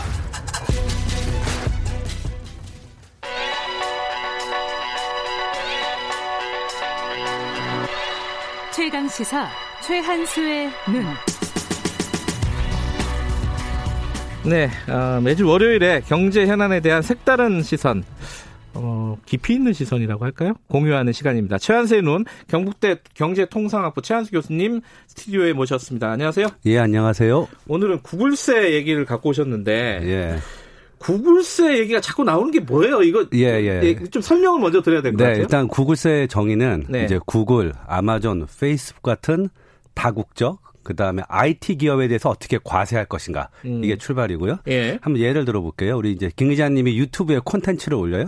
예. 그리고 이제 거기에 광고가 붙어요. 예. 일종의 아, 용역이 제공되는 거잖아요. 예. 그럼 부가세 이슈가 있어요. 그렇죠? 음. 네. 그리고 이제 유튜브에서 수익이 나면 기, 아, 김 기자님한테 소득이 생길 거 아니에요? 저한테 좀 주겠죠. 예, 예. 광고비를 줍니다. 그래서 예. 그거는 이제 소득세, 김 기자님의 소득세 이슈가 있어요. 예. 그다음에 마지막으로 광고를 받은 어, 유튜브 혹은 구글 혹은 어, 알파벳 예. 이 회사의 어, 법인세 이슈가 있죠. 아. 이세 가지 그러니까 아주 간단한 경제 행위에 세 가지 세금 이슈가 있는데 부가세, 소득세, 법인세. 그렇죠. 예. 이 구글세라는 거는 아, 개인 소득세를 빼고 예. 핵심은 이제 구글에 대해서 어떻게 과세할 것인가. 음. 그다음에 플러스 알파로 아까 말했던 그런 용역 거래에 대해서 부가세를 어떻게 매길 것인가. 음. 아, 이게 이제 이슈입니다. 예. 근데 이게 어, 다국적 기업이라서 이렇게 세금 매기가 복잡하고 어려운 거예요? 어떤 겁니까? 아, 여러 가지 이유가 있어요. 예. 또 예를 들어볼게요. 이제 제가 경북대에 있는데 예. 뭐 어, 하루 이제 에어비앤비를 경북대에서 한다고 쳐봐요. 예. 그러면 제 카드에 결제가 딱 찍히는데 그 거래가 어디서 일어난 것으로 찍히냐면 런던에서 일어난 걸로 찍혀요. 아, 에어비앤비 네, 실제로 결제해 보세요. 네. 그럼 런던으로 찍혀요. 우리나라 방을 쓰고 있는데. 그러니까 이용자도 한국 사람이고 네. 방을 내놓은 사람도 한국 사람이고 제가 있는 곳도 한국이잖아요. 네. 근데 거래는 런던에서 일어난 거예요. 네. 세금은 딱 하나네요. 뭘 내냐면 에어비앤비가 플랫폼을 제공해 주잖아요. 네. 그 플랫폼 제공비를 받아요. 그러니까 음. 예를 들면 내가 5만 원을 결제했다. 네. 그러면 한 5천 원 정도가 그 플랫폼 이용비고 예? 거기에 10% 부가세가 붙어요. 그러니까 아. 한국 정부가 가져가는 세금은 그게 다예요. 그럼 그래봤자 한 500원 되는 거네요. 그렇죠. 네, 5만 원 거래 500원이 되는 거죠. 나머지는 런던에서 낸다 이거죠? 런던에서 내는 건데 예. 이제 하나는 이런 부가세를 다 못 걷는 이슈가 또 하나 있어요. 예. 두 번째는 지금 이 서비스를 제공해 준 거는 예. 예, 에어비앤비의 플랫폼이잖아요. 그렇죠. 이 플랫폼은 한국에 실체적 실체적 근거가 없어요. 에어비앤비를 한국에 서버가 없거든요. 아. 따라서 에어비앤비의 소득에 대해서 즉 법인 소득에 대해서 우리가 법인세를 매길 수 있는 방법이 없어요. 지금 아. 현행 국제 조약으로는. 예. 아. 그다음에 예. 설사 예. 뭐꼭 에어비앤비가 아니더라도 어 우리가 이런 다국적 기업의 국내 어 이제 매출에 대한 과세를 할때 네. 사실은 과세할 때 그 법인 세액이 확 줄어요. 이유가 뭐냐면 어 이런 다국적 기업들은 뭐 아일랜드나 스위스나 뭐 케이프만 군도나 버미다 군도 같은 이른바 텍스헤이븐 그러니까 어. 조세 피난처라고 어. 불리는 곳에 예. 어, 모회사를 둬요. 음. 그리고 어떻게 하냐면 한국에 있는 자회사한테 브랜드 피를 받아요. 음흠. 그러면 한국에서 받은 이익이 있잖아요. 예. 그리고 다시 브랜드 피를 내잖아요. 그 이익이 상쇄돼요. 음. 그래서 세율이 확 떨어. 그러니까 그래서 어, 법인 소득이 확 떨어집니다. 음. 그러니까 이런 걸 이제 적극적 교사 회피라고 음. 얘기하는데 네. 이런 행위들로 인해서 이런 다국적 IT 기업의 소득에 대해서 실제로 한국 정부의 과세권은 약화되는 거죠. 얼마 어, 예컨대 얼마를 거둘 수 있는데 네. 얼마 정도를 못 걷고 있다 이런 통계가 있어요? 아 이게 추정이겠지만 예, 쉽지 예. 않아요. 근데 예. 뭐 하나 예를 들면 구글 예를 또 들어볼게요. 예. 어, 구글에 이제 미국에 본사가 있으니까 어, 미국 법인세율이 35%쯤 돼요. 네, 명목상 법인세율은. 예. 근데 실제로 구글의 실효세율은 한 6.5%라고 해요. 어. 네. 그리고 우리나라 대기업 같은 같은 예. 어, 매출액의 어, 대기업이 내는 실효세율이 한 18.5인데 예. 이건 좀 정확하지 않아요. 왜냐하면 아, 삼성전자도 예. 동일한 방식으로 사실 조세 회피를 하고 있을 거예요. 그건 다국적 기업이니까 마찬가지예요. 그러니까 이건 예. 일단 불법은 아니에요. 예. 법에 정해진 범위 내에서 일종의 절세를 하는 건데 그 네. 정도가 지나쳐서 이제 우리가 공격적 조세 회피라고 하는데 네. 따라서 세율도 낮죠. 음. 그리고 이제 IMF가 이걸 추정해 봤어요. 도대체 네. 얼마나 세금을 이제 다국적 기업들이 탈안 어, 내고 있냐? 탈세라는 말을 쓰기가 아, 되게 부담스러우시군요. 탈루를 하고 그러니까 안 내고 있냐? 예. 그랬더니 그게 한 6,500억 달러 어, 2017년 기준으로 우리 돈은 지금 한 800조쯤 돼요. 아이고. 아, 그렇죠. 뭐 감이 없네요. 네, 감이, 감이 없는데 네. 어, 우리나라 GDP가 한 1,600조 좀 되니까. 네, 그 반년, 반년치 GDP네요. 예, 예, 예. 그래서 이제 핵심은 뭐냐면 다국적 기업들은 그러니까 세금을 안 내고 있는 거예요. 그래서 이거를 네. 어떻게 계산한 사람이 있냐면 만약에 이걸 각국의 애초에 과세권대로 과세하면 네. 조세 수입이 얼마나 느느냐. 그랬더니 미국은 한 10% 증가해요. 어, 법인세, 천년 네. 법인세보다. 그리고 EU는 한 15% 증가한다. 어. 네, 이런 통계가 있어요. 우리 그러니까, 통계 없고. 아, 우리는 아직 없어요. 네, 그래요? 우리는 지금 정보가 사실 없어요. 아. 네, 그, 그, 그러면은 이제 네. 구글세라는 건 방금 말씀하신 제대로 세금을 못 거두니까 네. 거둘 수 있게끔 뭔가를 만들겠다는 거잖아요. 네, 그럼 어떻게 만들겠다는 거예요? 지금 안 된다면서요, 지금. 그러니까 이제 한 세, 이제 세 가지 흐름이 있는데요. 가장 간단한 방법은, 어, 법인세는 원래 소, 법인의 소득 그러니까 그렇죠. 이윤에 대해서 과세하는 거예요. 예. 근데 지금 이제 영국이나 프랑스가 어떻게 하겠냐면 구글, 뭐 애플, 아, 특히 이제 스트리밍 기업들, 뭐 넷플릭스 이런 기업들이 매출이 있잖아요. 그냥 그 매출액의 얼마를 과세하는 거예요. 그러니까 아. 이거는 부가세가 아니 원래 그렇게 한 건 부가세거든요. 매출액의 예. 10% 우리나라 같은 경우는. 근데 그게 아니라 매출액의 3%를 법인 소득세로 과세하겠다는 게 있어요. 어. 이걸 발표했더니 이제 미국하고 무역 분쟁이 발생을 했어요. 그래서 미국이 아 영국이 그렇게 하겠다 그러니까 그러니까 프랑스가 아 프랑스가 아, 그랬더니 예. 뭐라 그러냐면 그럼 좋아. 그럼 니네 치즈에도 우리가 과세할 거고 와인에도 과세할 거고 루이비통에도 과세할 거야 이렇게 나왔어요. 아... 그래서 이게 결국 이제 어, 어 집행이 안 됐고 그래요? 크게 보면 두 가지인데 하나는 글로벌 최저한세라 그래가지고 어, 소비지에서 최소한 이만큼은 내야 된다 이런 음. 어, 기준이 있을 수 있잖아요. 예컨대 네. 무조건 어, 한 법인 소득의 10%는 내야 된다. 네. 그 모자르면 본국에서 가져오는 거예요. 음. 네, 그러니까 한국 정부가 뭐 예컨대 미국에 가서 이거 우리 달라 이만큼 우리가 다 그러니까 미국 정도 달라고 하는 거죠. 음. 그런 게 있고요. 또 하나 이것도 굉장히 아직은 다 아이디어 차원인데 각 매, 국가별 매출액이 있을 거 아니에요? 네. 그 매출액의 특별 이익을 또 역시 구글한테 그냥 징수하는 거예요. 어. 그러니까 이게 다 아이디어 차원에 아직도 이것을 집행한 나라는 한 한 군데도 없고요. 예. 예. 근데 다만 이렇게 하는 이유는 뭐냐면 우리가 이제 이른바 그 아이 다국적 IT 기업들 있잖아요. 예. 이게 사실 혁신의 상징이잖아요. 예. 그래서 상당한 이윤을 내고 있고 사회 기여도 하는데 또 한편으로는 사회에 어, 부정 영향을 미쳐요. 가장 대표적으로 세금을 안 내는 거거든요. 음. 그리고 그 이익이 다 누구한테 가냐? 사실은 이른바 0.1% 가는 거예요. 음. 그러니까 이건 이제 정의의 문제이기도 하고 형평성의 문제이기도 하고 또 이게 이제 일종의 국가 가세권, 그러니까 국가 수입이 줄면, 그러니까 그래서 사실은 이제 애플이나 이런 애들이 그 나라에 와서 그 나라 인프라를 이용하는데 네. 실제로 그거에 대한 대가인 세금을 지급 안 하는 거죠. 아 근데 제가 이거 이거 구글스 오늘 말씀하신다 그래갖고 기사를 몇 개 찾아서 읽어보니까 네. 그런 논, 논쟁이 있더라고요. 이게 우리 구글세가 여러 가지 개념이 있지만은 어떤 걸 도입을 하면 결국은 국내 소비자한테 전가하는 거 아니냐. 이런저런 가능하죠. 예. 네, 이런저런 가능합니다. 그러면 뭐 네. 우리 소비자들한테 후생에 도움이 되게 되는 게 맞는 거냐 이게? 아, 예, 일리적으로 맞아요. 그러니까 네. 세금은 이제 전가되는데 누구한테 정, 명목상 내는 사람이 중요한 게 아니라 네. 탄력성이 아, 높은 사람한테 전가가 돼요. 뭐 경제학적으로는. 네. 그러니까 일부 소비자가 부담을 어, 할 거예요. 그러니까 우리 소비자가 부담할 예. 가능성이 있다는 거잖아요. 예, 있죠. 예, 예. 근데 아, 동시에 이제 국가의 조세 수입이 생기는 거거든요. 음. 예. 그리고 그 중에 일부는 외국 소비자들의 과세 분 중에 우리가 가져오는 그러니까 네. 외국에 납부했던 걸 우리가 일부 가져오는 거니까 일종의 아, 상충 관계가 있어요. 또 하나 여쭤보고 싶었던 게 아니 미국이 반대하잖아요. 네. 미국 뭐 페이스북 뭐다 네, 미국 회사니까 네, 네, 아마 반대하는 걸로 생각하면 되는 예, 거죠. 맞죠. 네, 맞습니다. 예. 그럼 되, 겠냐 이거예요. 그러니까 미국이 반대하면 아, 그래서 미국이 어떻게 나왔냐면 이런 IT 기업 즉 이제 무형의 서비스를 제공하는 기업에 대해서만 이 구글세를 매기지 말고 네. 소비재 중에 음. 소비 그러니까 글로벌 기업 그리고 소비재를 판매하는 삼성 같은데. 네, 그렇죠. 삼성전자 네. 같은 네. 그리고 그것을 IT를 통해서 광고를 하는 네. 이런 것도 이른바 구글세에 포함시키자고 해서 합의가 됐어요, 사실은. 아. 사실 그게 아니었으면 이게 안 되는 거였는데, 어허. 예, 그래서 이게 어떻게 될지 모르겠어요, 사실은. 근데 어. 될것 같긴 한데, 예. 아직 멀었어요, 제가 보기엔. 아. 어, 국가별로 이해관계가 엇갈리기 때문에, 득실이 엇갈리기 때문에요. 그 이해관계를 조정하는 게 아, 단기적으로는 가능할까 싶은 생각이 들어가지고 자꾸 여쭤봐요. 예. 어, 근데 제가 보기에는 어, 일단은 어, 쉽게 말하면 다국적 기업들이 너무 세금을 안 내요. 아, 일단은 네. 기본적으로. 네. 그게 뭐 소비자 정가 문제를 논하기 전에 예. 어, 이윤의 뭐 10%도 안 내니까. 음. 근데 다른 제조업 기업들은 그거 한20% 내잖아요. 예. 그러니까 이게 불공평한 거죠. 예. 네. 어찌됐든 어, 세금을 내게끔 만드는 제도는 필요하다. 예. 예. 알겠습니다.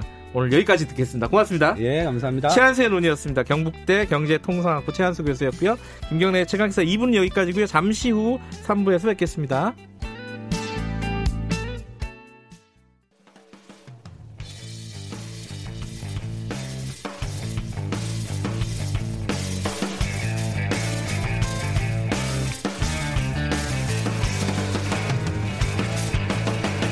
김경래의 최강 시사. 네, 김경래 최강 시사 3부 시작하겠습니다. 어, 신종 코로나 바이러스와 사투를 벌이고 있는 사람들이 굉장히 많죠. 뭐 정부 당국, 방역 당국도 그렇고요. 의료진도 마찬가지입니다. 어, 의료진이 아마 그 최전선 중에 또 최전선에 있는 분들이 아닌가 싶습니다. 어, 거의 좀 인력 부족 때문에 탈진하는 분들도 많고 과로를 호소하는 분들도 많다고 합니다. 하지만 어, 현장에서 환자들을 지키고 있는 의료진이 있기 때문에 저희들이 뭐 안심하고 그래도 일상생활을 영위하고 있는 거 아니겠습니까? 그 의료진 중에 한 분을 뵙겠습니다. 서울의료원 김연희 주임 간호사님 전화 연결돼 있습니다. 안녕하세요. 네, 안녕하세요. 김연희 간호사님은 어 메르스 때도 이 저기 뭐야 의료진 활동을 하셨다면서요? 아, 네, 그렇습니다. 아니 어떻게 이렇게 중요한 일 있을 때마다 이런 걸 하시게 되나요? 자원하신 겁니까? 어떻습니까? 자원한 것도 있고요. 예. 뭐 지금 생각해도 왜 지원했는지 그 이유는 정확히 꼬집기가 어려운데요. 그냥 당연히 근무해야 된다고 생각했던 것 같아요.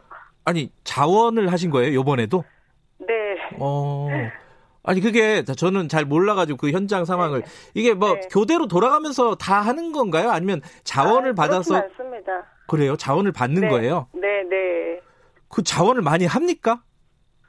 지금 여기 간호사가 27명이 근무하고 있는데요. 그 네. 간호사들이 모두 자원하신 분들이에요. 아, 그래요? 네. 대단하신 분들이네요. 아니, 가족. 아니, 그렇게 대단하진 않고 그냥 근무하는 건데요. 아니 그 뭐 본인들이야 그렇게 말씀하시겠지만은 네, 네, 네, 네. 아 집에서 가족들이 반대할 것 같아요. 아무리 좋은 일이라도 저번에 메르스 때 한 번 했으니까 네. 요번엔 좀 쉬어라 이렇게 할 것 같은데 뭐라고 안 하세요? 어, 처음에는 좀 그런 말이 있었는데요. 그냥 네. 맨 처음에는 뭐 어, 나 근무할까 하면, 아유, 그때도 고생했는데 또 할 거야? 라고 해서, 어, 뭐, 알아서 생각 좀 해볼겠는데, 막상 이렇게 근무 병원에서 근무할래 할 때 그냥 일단 근무를 했어요. 그리고 집에 가서 어 내가 근무하게 됐어 라고 하니까 너 들어갈 줄 알았어 라고 또 신랑은 얘기하더라고요. 아 그래요? 집에 자녀분이 네. 있으시잖아요. 아 예, 지금 중학교 졸업하는 딸하고 대학교 2학년 올라간 아들이 있습니다. 어, 자녀분들은 뭐라고 하십니까? 엄마 보고? 어, 딸한테 얘기했을 때, 어, 왜 엄마, 왜 엄마가 하필은 들어가? 다른 사람이 없어? 그렇게 얘기했고요. 네. 아들은 뭐, 엄마니까 뭐 들어가겠지? 그럴 줄 알았어. 라고 얘기하더라고요. 딸은 아마 SNS나 그런 거 많이 보면서 네. 불안해갖고 그냥 왜 엄마가 들어가? 그렇게 얘기했던 것 같은데 예. 지금은 또 잘 해주고 있어요. 너무 대견하고 뭐 음. 든든한 가족들인 것 같아요. 와, 다들 반응이 그럴 줄 알았어군요. 아니 근데 저희 병원이 공공병원이니까 예. 뭐 그래서 또 알고 있었던 것 같기도 하고요 신랑도. 예. 그 집에 가면은 이 네. 자녀분들이나 남편분이 네. 어, 피하진 않으십니까? 바이러스 아니요, 때문에? 아니요, 그냥 평소랑 똑같습니다. 그렇습니까? 네. 그러시구나. 근데 제가 다른 인터뷰를 읽어보니까 네. 이번 사태 때문에 네. 따님 졸업식에 못 갔다고 들었어요. 아 사실은 그 음. 전에도 음. 이제 딸이 엄마 이렇게 엄마 아빠들 못 오게 한대였고 그러면 아. 학교는 안 가더라도 집에서 같이 시간을 보내자라고 얘기는 했었거든요. 네네. 근데 정말 근데 이러고 나니까 휴가도 못 하고 그냥 근무는 하게 됐어요. 그래서 집에 퇴근했더니 엄마 다른 엄마 아빠들은 다 왔더라고요. 우리 엄마만 안 왔더라고요. 아우 좀 슬프긴 했고 좀 미안하기도 하긴 했어요. 아, 따님이 좀 실망한 기색입니까? 어떻습니까? 역시 애는 애더라고요. 괜찮아라고 얘기는 하는데 얼굴은 울고 있고. 아 그래요? 아, 네. 평소에 말씀하시겠지만 따님한테 한 말씀 해주세요. 아, 딸, 고마워. 엄마가 더 잘할게. 지금 아까 방송 나오는 거 보니까 저기 옆에서 그 스피커 소리 나오는 거 보니까 병원이세요? 아, 예, 예, 근무 중입니다, 지금. 몇 시부터 근무하세요? 어, 저는 아침 8시 반부터인데 한 7시 반 정도만 나와 있습니다. 아, 그래요? 네. 아니, 지금 근무 여건이 굉장히 열악하고, 어, 네. 과로를 호소하는 의료진들이 굉장히 많다고 들었어요. 네. 어느 정도로 지금 교대나 이런 것들이 이루어지고 있습니까? 저희 병원은 그 지금은 전문 병상에 27명의 간호사가 있는데요. 그냥 네. 3교대 하면서 각 근무조마다 3명씩 근무하고 있습니다. 3교대만 하고 그럼 따로 휴가나 휴일이나 이런 것들은 지금 현재는 어, 어려운 상황인가요? 보통 한 근무 피로도가 있기 때문에 네. 한 3일에서 4일, 5일 정도 근무하고 하루, 하루 이틀 정도 쉬고 네. 다시 또뭐 3, 4일 음. 근무하고 그렇게 하는 식으로 하고 있어요. 아이고. 근데 이게 저희들이 화면으로 보니까요. 네. 그, 그 그게 하얀 그 뭐라 그러죠? 그 무슨 복이라 그럽니까 그거를? 방호복이요? 네, 방호복을 입으시고 네. 허리에다 굉장히 좀 무거운 걸 달고 다니시더라고요. 그게 아, 뭐예요? 예. 그거는 뭐 양압식 공기 양압으로 공기를 주입해 주는 장치인데 네. 그게 있어서 저희가 좀 편안하게 근무하고 있는 것 같아요. 그래요? 보기에는 되게 불편해 보이는데 어... 딱 그거를 딱 착용하고 나면 아 숨 쉴 것 같아 살 것 같아 그런 생각이 딱 들거든요. 그래요. 뭐 역시 한두 시간 정도 근무하면 허리도 뻐근하고 힘들죠. 그 무겁다면서요 그게? 무겁습니다. 한몇 킬로 됩니까 그게? 한 3kg? 2, 3kg 음. 정도? 네, 작은데 계속 허리에 달고 있으니. 그러니까요. 오랜 시간 달고 있는 게 문제 아닙니까? 그죠? 아, 네. 음. 그, 한두 시간 근무하시면은 어떻습니까? 이게 그 근무 강도라든가 이런 것들은? 근무 강도가 세다기보다는 네. 계속 긴장된 상태에서 일하니까 좀 예민해지죠. 아하. 그리고 내 시야도 딱 어, 제한돼 있는 상태이기 때문에 네. 뭐 일하는데 평상시에 주사 놓을 때도 긴장하지 않습니까? 네. 근데 시야가 더 이렇게 더 안 좋은 상태에서 일하니까 더 긴장하고 네. 불편하고 또 움직일 때 로봇처럼 움직여야 되니까 뭐 그런 음. 거에 대해서 힘든 것 같아요. 네. 어, 메르스 때도 그 서울 의료원에서 근무하셨던 분이고요. 그죠? 네, 네. 예, 요번에 또 코로, 신종 코로나 때도 근무하고 계신데 네. 메르스 때는 사망자가 있었잖아요. 네. 어, 요번에는 다행히 뭐 중증 환자가 없다는 소식을 들었습니다. 아, 네 네. 어, 그, 그거는 좀 다행인 것 같아요. 밖에서 보기에도. 어, 네, 그렇습니다. 네. 어, 이, 뭐랄까, 본인 스스로는 이거는 좀 무식한 질문일 수 있는데, 무섭지도 네. 않으십니까? 아, 아, 긴장되죠. 아니, 아무리 전문가라고 해도 무서울 네. 것 같아서요. 아, 무섭죠, 사실. 그래요? 음. 네, 무섭죠. 음흠. 그럼 출근하실 때마다 어떤 마음으로 출근하십니까? 어, 출근할 때마다 네. 어, 오늘은 출근했을 때 우리 확진 환자들이 엑스레이가 좀 더 좋아지길 아하. 그리고 다음 확진자가 오질 않길 음. 아니면 의심 환자가 와도 음성이길 그렇게 바라보면서 출근하는 것 같아요. 예. 거기 지금 현재 어, 서울의료원에는 환자가 몇 분이나 지금 아, 지금 확진 환자 네 분이 입원하고 계십니다. 예, 의심 환자들은 더 많을 거 아니에요, 그죠? 아, 의심 환자들은 보통 어, 입원해서 검사를 하고 결과가 양, 음성이 나온 걸 확인하면 바로 퇴원하기 때문에 한 8시간, 음. 반나절 정도 머물렀다 가십니다. 아, 요새 이제 확진 주기가 빨라져가지고. 아, 네네. 그나마 다행이네요. 네. 저희가 어, 세 가지를 여쭤볼 겁니다. 하나씩 아, 여쭤볼게요. 예. 뭐냐면은 아, 네. 어, 지금도 어, 각 병원에서 어, 네. 사투를 벌이고 계신 어, 동료분들에게 먼저 좀 한 말씀 해주시죠.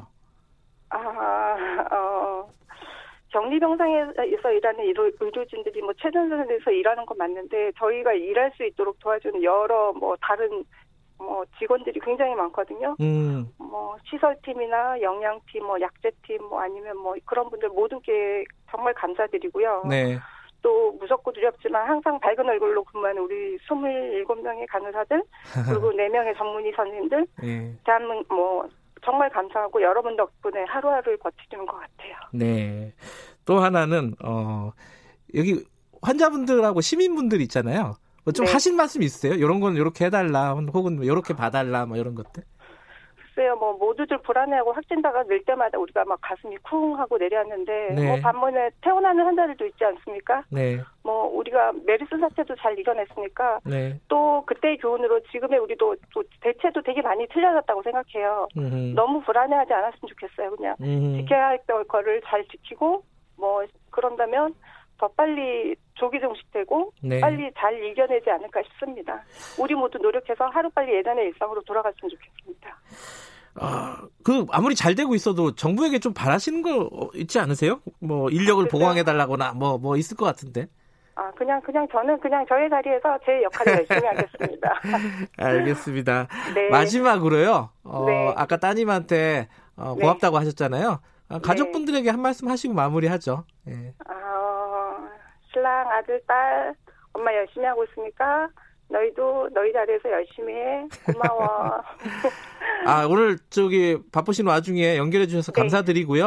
어, 이렇게 네. 열심히 일하시는 분들이 있다. 이런 걸 좀 알려드리려고 저희들이 연결을 아, 한 예. 겁니다. 예. 네. 우리 고생하시고요. 그리고 몸 네. 건강 본인 스스로도 좀 챙기시길 바라겠습니다. 아, 예, 감사합니다. 예, 고맙습니다.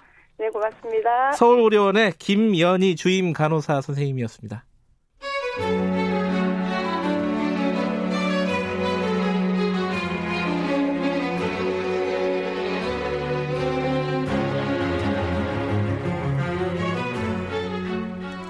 네, 어, 좀 뭐랄까요 가슴 따뜻한 어, 말씀이었습니다. 어, 서울의료원의 김현희 주임 간호사 선생님 감사드리고요. 다시 한번 자, 조금 있으면은 한 10시쯤에 어, 또 기쁜 소식이 들어올 수도 있다고 합니다.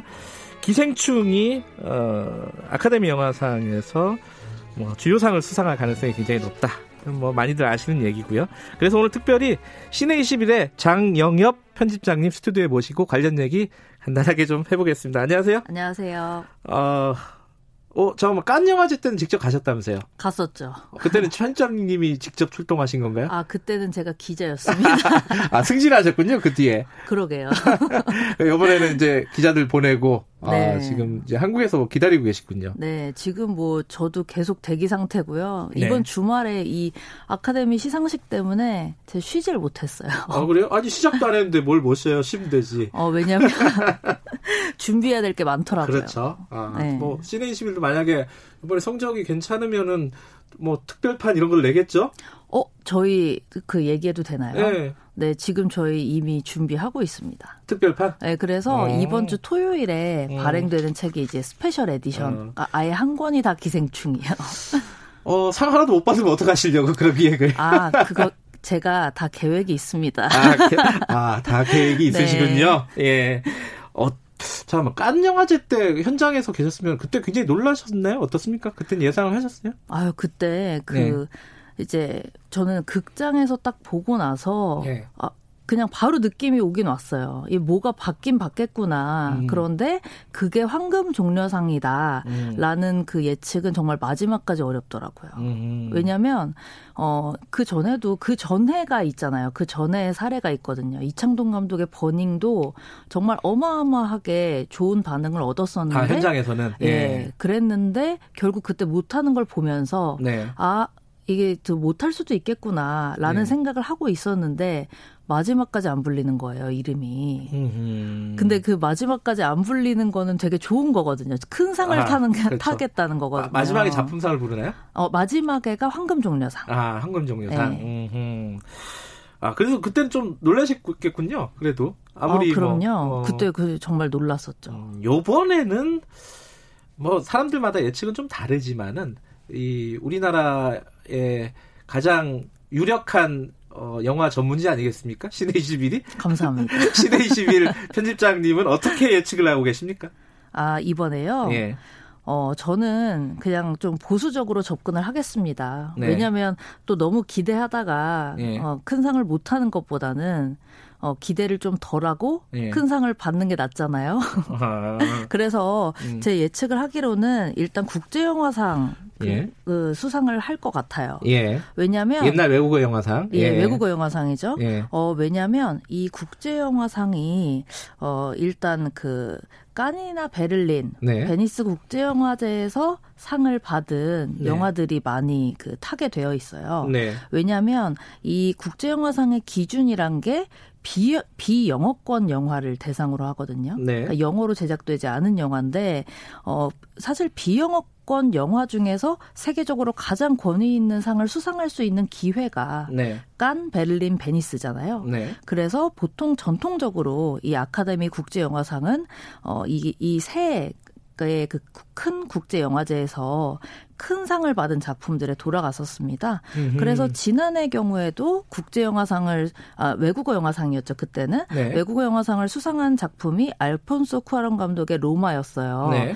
이 작품도 베니스 국제 영화제에서 황금사자상을 수상을 했었거든요. 네. 그래서 올해도 그런 의미에서 어, 작년에 깐 영화제에서 황금종려상을 수상했기 때문에 기생충이 좀 받을 가능성이 높다 음흠. 이렇게 보고 있고 사실 뭐 제일 궁금한 게 작. 작품상이시겠죠? 작품상, 감독상 요 정도? 네, 작품상, 감독상. 네. 네, 저는 이제 조금 이거는 좀 어, 과연 탈 수 있을까? 이렇게 아, 보는데 예. 그 이유가 있어요. 뭐냐면, 어, 일단 다른 시상식이랑 아카데미 시상식은 좀 달라요. 아카데미는 로컬이라고 이미 봉준호 감독이 네. 얘기를 했죠. 네. 그리고 그, 그 말이 실제로 어느 정도는 일리가 있기도 합니다. 왜냐면, 하 어, 깐이나 다른 영화제들 같은 경우에는 심사위원이 있잖아요. 음. 그 심사위원이, 어, 직, 이 영화 어떤, 어떤 영화에 상을 줄 것인지를 정하는데, 네. 이 아카데미 시상식 같은 경우에는 거의 8, 9천여 명의 회원들이 투표. 투표를 하는 예. 거예요. 그래서 이 8, 9천여 명의 회원들 각각이 어떤 성향을 가지고 있을지 알 수가 없기 때문에 음. 일단 좀 보수적으로 접근을 한다면 1917이라는 영화가 있어요, 이번에. 샘 맨데스 영화요? 네, 네. 샘 맨데스 영화인데 그건 내용이 뭐예요? 이 영화가 아직 개봉 안 네. 했죠 우리나라에. 네, 개봉 어. 안 했는데 시사는 했거든요. 어. 그래서 제가 그냥 간단하게 말씀을 드리면 동료 병사들 한마디로 말하면 약간 라이언 일병 구하기 같은 영화인 거예요. 세계 1차 대전 얘기인요 네네. 아. 세계 1차 대전 때 동료 병사들을 구하기 위해서 전쟁터를 가로지르는 두 영국군 병사의 이야기입니다. 휴먼 예, 휴머니즘이 있고 아. 그리고 또 볼거리도 있고 이렇게 때문에 음. 아카데미가 전통적으로 좋아하는 작품 작품상 음. 후보의 그런 영화예요. 예. 그래서 1917이 아직까지는 좀 더 가능성이 있지 않나 이런 음. 생각이 들지만 하지만 지금 기생충이 막판에 굉장히 그 분위기가 좋거든요, 지금. 음흠. 그러니까 또 그런 거를 저희가 무시를 못 하는 거예요. 원래 지금 우리 밖에 있는 PD가 어, 시내 21이 아카데미상 잘 맞추는 걸로 유명하다는데 맞나요? 네, 그리고 그, 그 상을 제가 전혀 부인하지 않으시고. 어, 왜냐면 그걸 예. 제가 하고 있거든요. 아, 그래요? 몇 년째 제가 지금 하고 있습니다. 몇 년째 잘 맞췄다는 말씀을. 네, 그래서 네, 제가, 이건 제가 자부심이 있어요. 왜냐면 네. 돗자리 깔라는 말을 많이 들었기 때문에. 네. 근데 어쨌든 지금은 조금 보수적으로 어, 접근하고 계신다. 네. 일단 지금은. 근데 지금 어, 취재 기자 두 명, 아, 취재 기자하고 사진 기자 갔다고 했잖아요. 어, 가고, 갔고, 지금 이제 취재하고 있습니다. 취재하고, 현지 분위기를 전달 받으셨을 거 아닙니까? 네. 보도 나오는 거 말고, 현장에서의 느낌? 네. 뭐라고 합니까? 어, 일단 현장에서는 네. 어, 이게 좀 재밌어요. 사실은 네. 밖에 있는 사람들은 다들 그 대중인 거고 네. 그 시상식 안에는 못 들어가거든요. 음. 그래서 그 사실 그 현 우리가 정말 알고 싶어 하는 아카데미 회원들의 분위기를 알 수는 없고 네. 오히려 제가 이거 소개해 드리면 좋을 것 같아요. 예. 가서 저희 기자들이 네. 누굴 만났느냐 하면 네. 저희가 LA 통신원이 있습니다. 네. 이분이 평소에 이제 다른 기, 뭐 평론가 평론가 기자들이랑 같이 할리우드에서 시사회 다 보고 이러시는 분이에요. 음, 네. 그래서 그분에게 저희가 예측을 들은 거죠. 네. 어, 어떻게 보시냐. 지금 현지 반응 진짜 시, 솔직하게 얘기해달라라고 해서 어제 유튜브에서 방송을 했었습니다. 음. 그래서 그 내용을 들어보니까 어, 사실 정말 그냥 냉정하게 얘기를 하면 기생충은 그러니까 언론이 좋아하긴 하는 거예요. 언론이랑 평단이 좋아하긴 하지만 그 수많은 작품상 후보 가운데 하나다. 아. 이렇게 얘기를 하더라고요. 어, 떻게 보면 좀 냉정한 말이군요. 네, 되게 냉정하긴 한데 네. 어, 그 얘기를 했어요. 그 네. 아까 봉준호 감독이 말씀하셨던 로컬 영화제라는 얘기를 했어요. 왜냐하면 음. 이게 미국 영화 시상식이기 때문에 네. 아무래도 그런 그 정말 냉정하게 얘기를 하면 어 이 미국 영화기 때문에 미국 영화에 상을 줘야지 왜 외국어 영화에 상을 줘라는 인식이 있을 수도 있다는 거예요. 아, 그 회원들 중에 물론 외국인도 있겠지만 미국인들이 꽤 많으니까요. 많으니까. 대다수니까요. 아, 대다수니까 그런 생각을 가질 수밖에 없겠군요. 네, 그래서 그런데 예. 하지만 기생충이 지금 언론이나 평단에서 굉장히 화제인 건 맞아요. 네, 모두가 다 기생충 얘기를 하고 있고 네. 그리고 마지막까지 그 1917에 맞설 만한 그 음. 그 강력한 그 작품상과 감독상의 후보작이라고 얘기를 하고 있는 상황입니다. 근데 그 그 기생충은 우리 천만 넘었죠 우리나라에서 천만이 넘었죠. 그렇죠. 많은 분들이 보셨을 거고 뭐 편집장님은 뭐 한두 번 보신 게 아닐 것 같은데 맞아요. 그죠? 네. 근데 이 영화가 뭐가 그렇게 대단한 거예요? 아, 이 물론 저는 재밌게 봤어요, 봤는데 이렇게 평론한 입장, 그뭐 기자분 입장에서 어, 뭐 어떤 부분에서 이 영화가 그렇게 대단한 겁니까? 음, 이 영화가 네. 어, 좀 신기한 건 그거죠. 그러니까 한마디로 말하면 지금 그러니까 천만 영화 말씀하셨는데 음. 천만 영화이기도 하면서 깐 영화제 황금 종려상을 받은 영화인 거예요. 그런데 음. 이 이거 자체가 되게 상징적으로 신기한 현상인데 아. 어떻게 평당과 이렇게 이 대중성을 같이 이렇게 갖출 수가 있는가 한 영화가 음. 음. 이것이 굉장히 놀라운 지점이고 네. 또 한편으로는 어, 이 영화가 보면 왜 봉준호 감독이 장르라는 말이 굉장히 화제였었어요. 봉준호가 장르다 이런 네, 얘기. 예. 그 얘기가 화제였었는데 왜 그런지 생각을 해보면 어, 이 영화 한 영화 안에 네. 굉장히 네. 많은 장르가 포함이 되어 있단 말이에요. 예. 뭐 사회 풍자라든지 블랙 코미디라든지 네. 예, 되게 호러적인 요소도 있고 그러니까 한 영화 안에서 이렇게 다채로운 모습을 보여줄 수 있다는 게또 놀라운 점인 것 같고 네. 또 제가 봤을 때는 설국열차와 옥자를 거치면서 그러니까 봉준호 감독이 굉장히 한국적인 그 정서와 이야기를 어 나름의 그 어떤 장르적인 방식으로 잘 풀어내는 감독인데 어, 이 설국열차와 옥자를 거치면서 글로벌한 감각까지 음. 이 습득을 한 거예요. 네. 그래서 제가 봤을 때는 정확히 어떤 점이 이 기생충이 전 세계 관객들을 사로잡았는지는 네. 앞으로도 계속 연구 이건 연구 대상이라고 생각을 해요. 음. 그래서 학자들이 연구해야 될 대상이다. 저는 음. 이렇게 생각을 하고 네. 예, 하지만 분명히 그 설국역 열차와 옥자의 프로덕션을 거치면서 음흠. 이분이 배운 것들이 있을 것이다. 네. 그리고 그게 기생충에서 네. 굉장히 네. 좀 긍정적인 방식으로 나타나지 네. 않았나 싶어요. 알겠습니다. 이 저희 뭐, 뭐 필장님은 아마 제가 이렇게 물어보면은 어, 좀 천박하다 이렇게 생각하실 수도 있겠지만은 어, 지금 여섯 개 부분에 올라가 있지 않습니까? 네. 돗자리 한번 피시죠. 이거 어디 어떤 거 어떤 거 될 것 같으십니까? 네, 저는 일단 예. 어, 아까 말씀드렸던 국제영화상 예, 생각을 하고요. 예.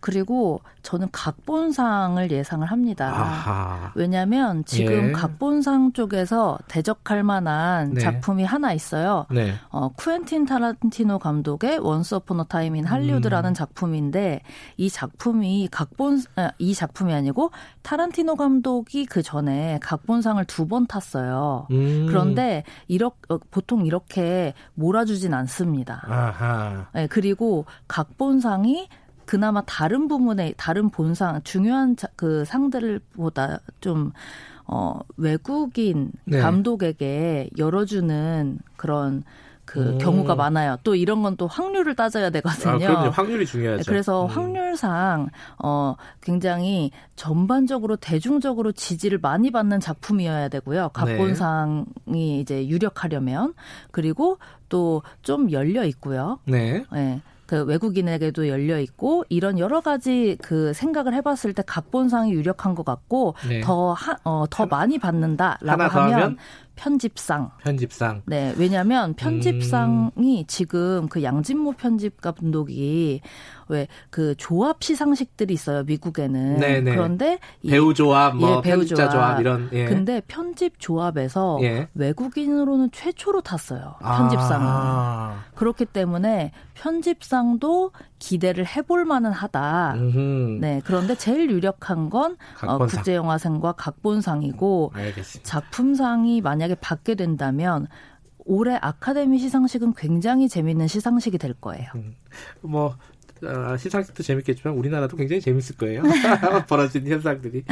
어, 잠깐만. 그러면 이 얘기 어, 잠깐 짧게 하나 여쭤볼게요. 근데 왜 연기상은 이렇게 노미네이트가 안 되는 거예요? 연기상이요. 네. 어, 사실 그 점이 좀 아쉬운 점인데 네. 제 생각에는 이제 배우 조합 쪽에서 네. 좀더 보수적인 분들이 많았나 보죠. 아 거기는 좀 아니 많이 안 열려 있는 모양이군요. 네, 그래도 그래도 네. 저는 굉장히 의미 있는 일이 있었다고 생각을 하는 게그 네. 그 보수적인 배우 조합 쪽에서 네. 어, 앙상블상을 줬잖아요. 기생충 팀에 전원에. 아, 그래요? 네, 어, 배우들에게. 앙상 앙상블상 특별한 네. 특정한 배우한테 준 게 아니라 그렇죠. 아, 그래요? 그래서 그리고 그때 다 기립박수를 했어요. 아하. 그래서 아 정말 그 기생충 배우들이 음. 지금 미국에서 어떤 그런 어 반응을 얻고 있구나. 이렇게 음. 뜨거운 반응을 얻고 있구나를 그 배우 조합 시상식에서 알 수가 있었습니다. 네. 혹시 어, 봉준호 감독 다음 작품이 뭔지 아세요? 네, 다음 작품이 네. 어, 근데 이제 지금 결정된 건 없어요. 왜냐면 아. 차기작을 준비하다가 지금 오스카 캠페인을 본격적으로 아. 시작을 했잖아요. 예. 근데 제가 알기로는 한국 영화 한 편, 네. 어, 또 영어 영화 한 편을 준비를 하시는 걸로 알고 아, 있고요. 아, 그래요? 그 중에 어떤 작품이 차기작이 될지는 알 수가 없고, 예. 어, 지금 감독님이 좀 집중을 하고 있는 그 주제는 생명이라고 합니다. 그거 뭐 너무 크잖아요. 네. 너무 큰데 저는 옥자가 생각나더라고요. 그래서 음. 어 뭔가 옥자랑 좀 연관이 있는 영화인가 이런 음. 생각도 들고 그랬어요. 알겠습니다. 어쨌든 어, 신의 21 어, 대한민국에서 가장 유력한 어, 영화 매체 신의 21 장영엽 편집장님은 어, 국제영화상 그리고 각본상은 꽤 유력하다. 아, 거기에 하나 더 하면 편집상. 물론 저는 문외한이긴 하지만 뭐 작품상 감독상 다 받지 않을까라는 예측을 해봤습니다. 뭐 10시부터 시상식이 시작되나요? 네. 그렇습니다. 예. 기다려보겠습니다. 오늘 감사합니다. 네, 감사합니다. 시내 21창 영역 편집장이었고요. 김경래 차강사 오늘은 여기까지입니다. 내일 아침 7시 20분 다시 돌아옵니다.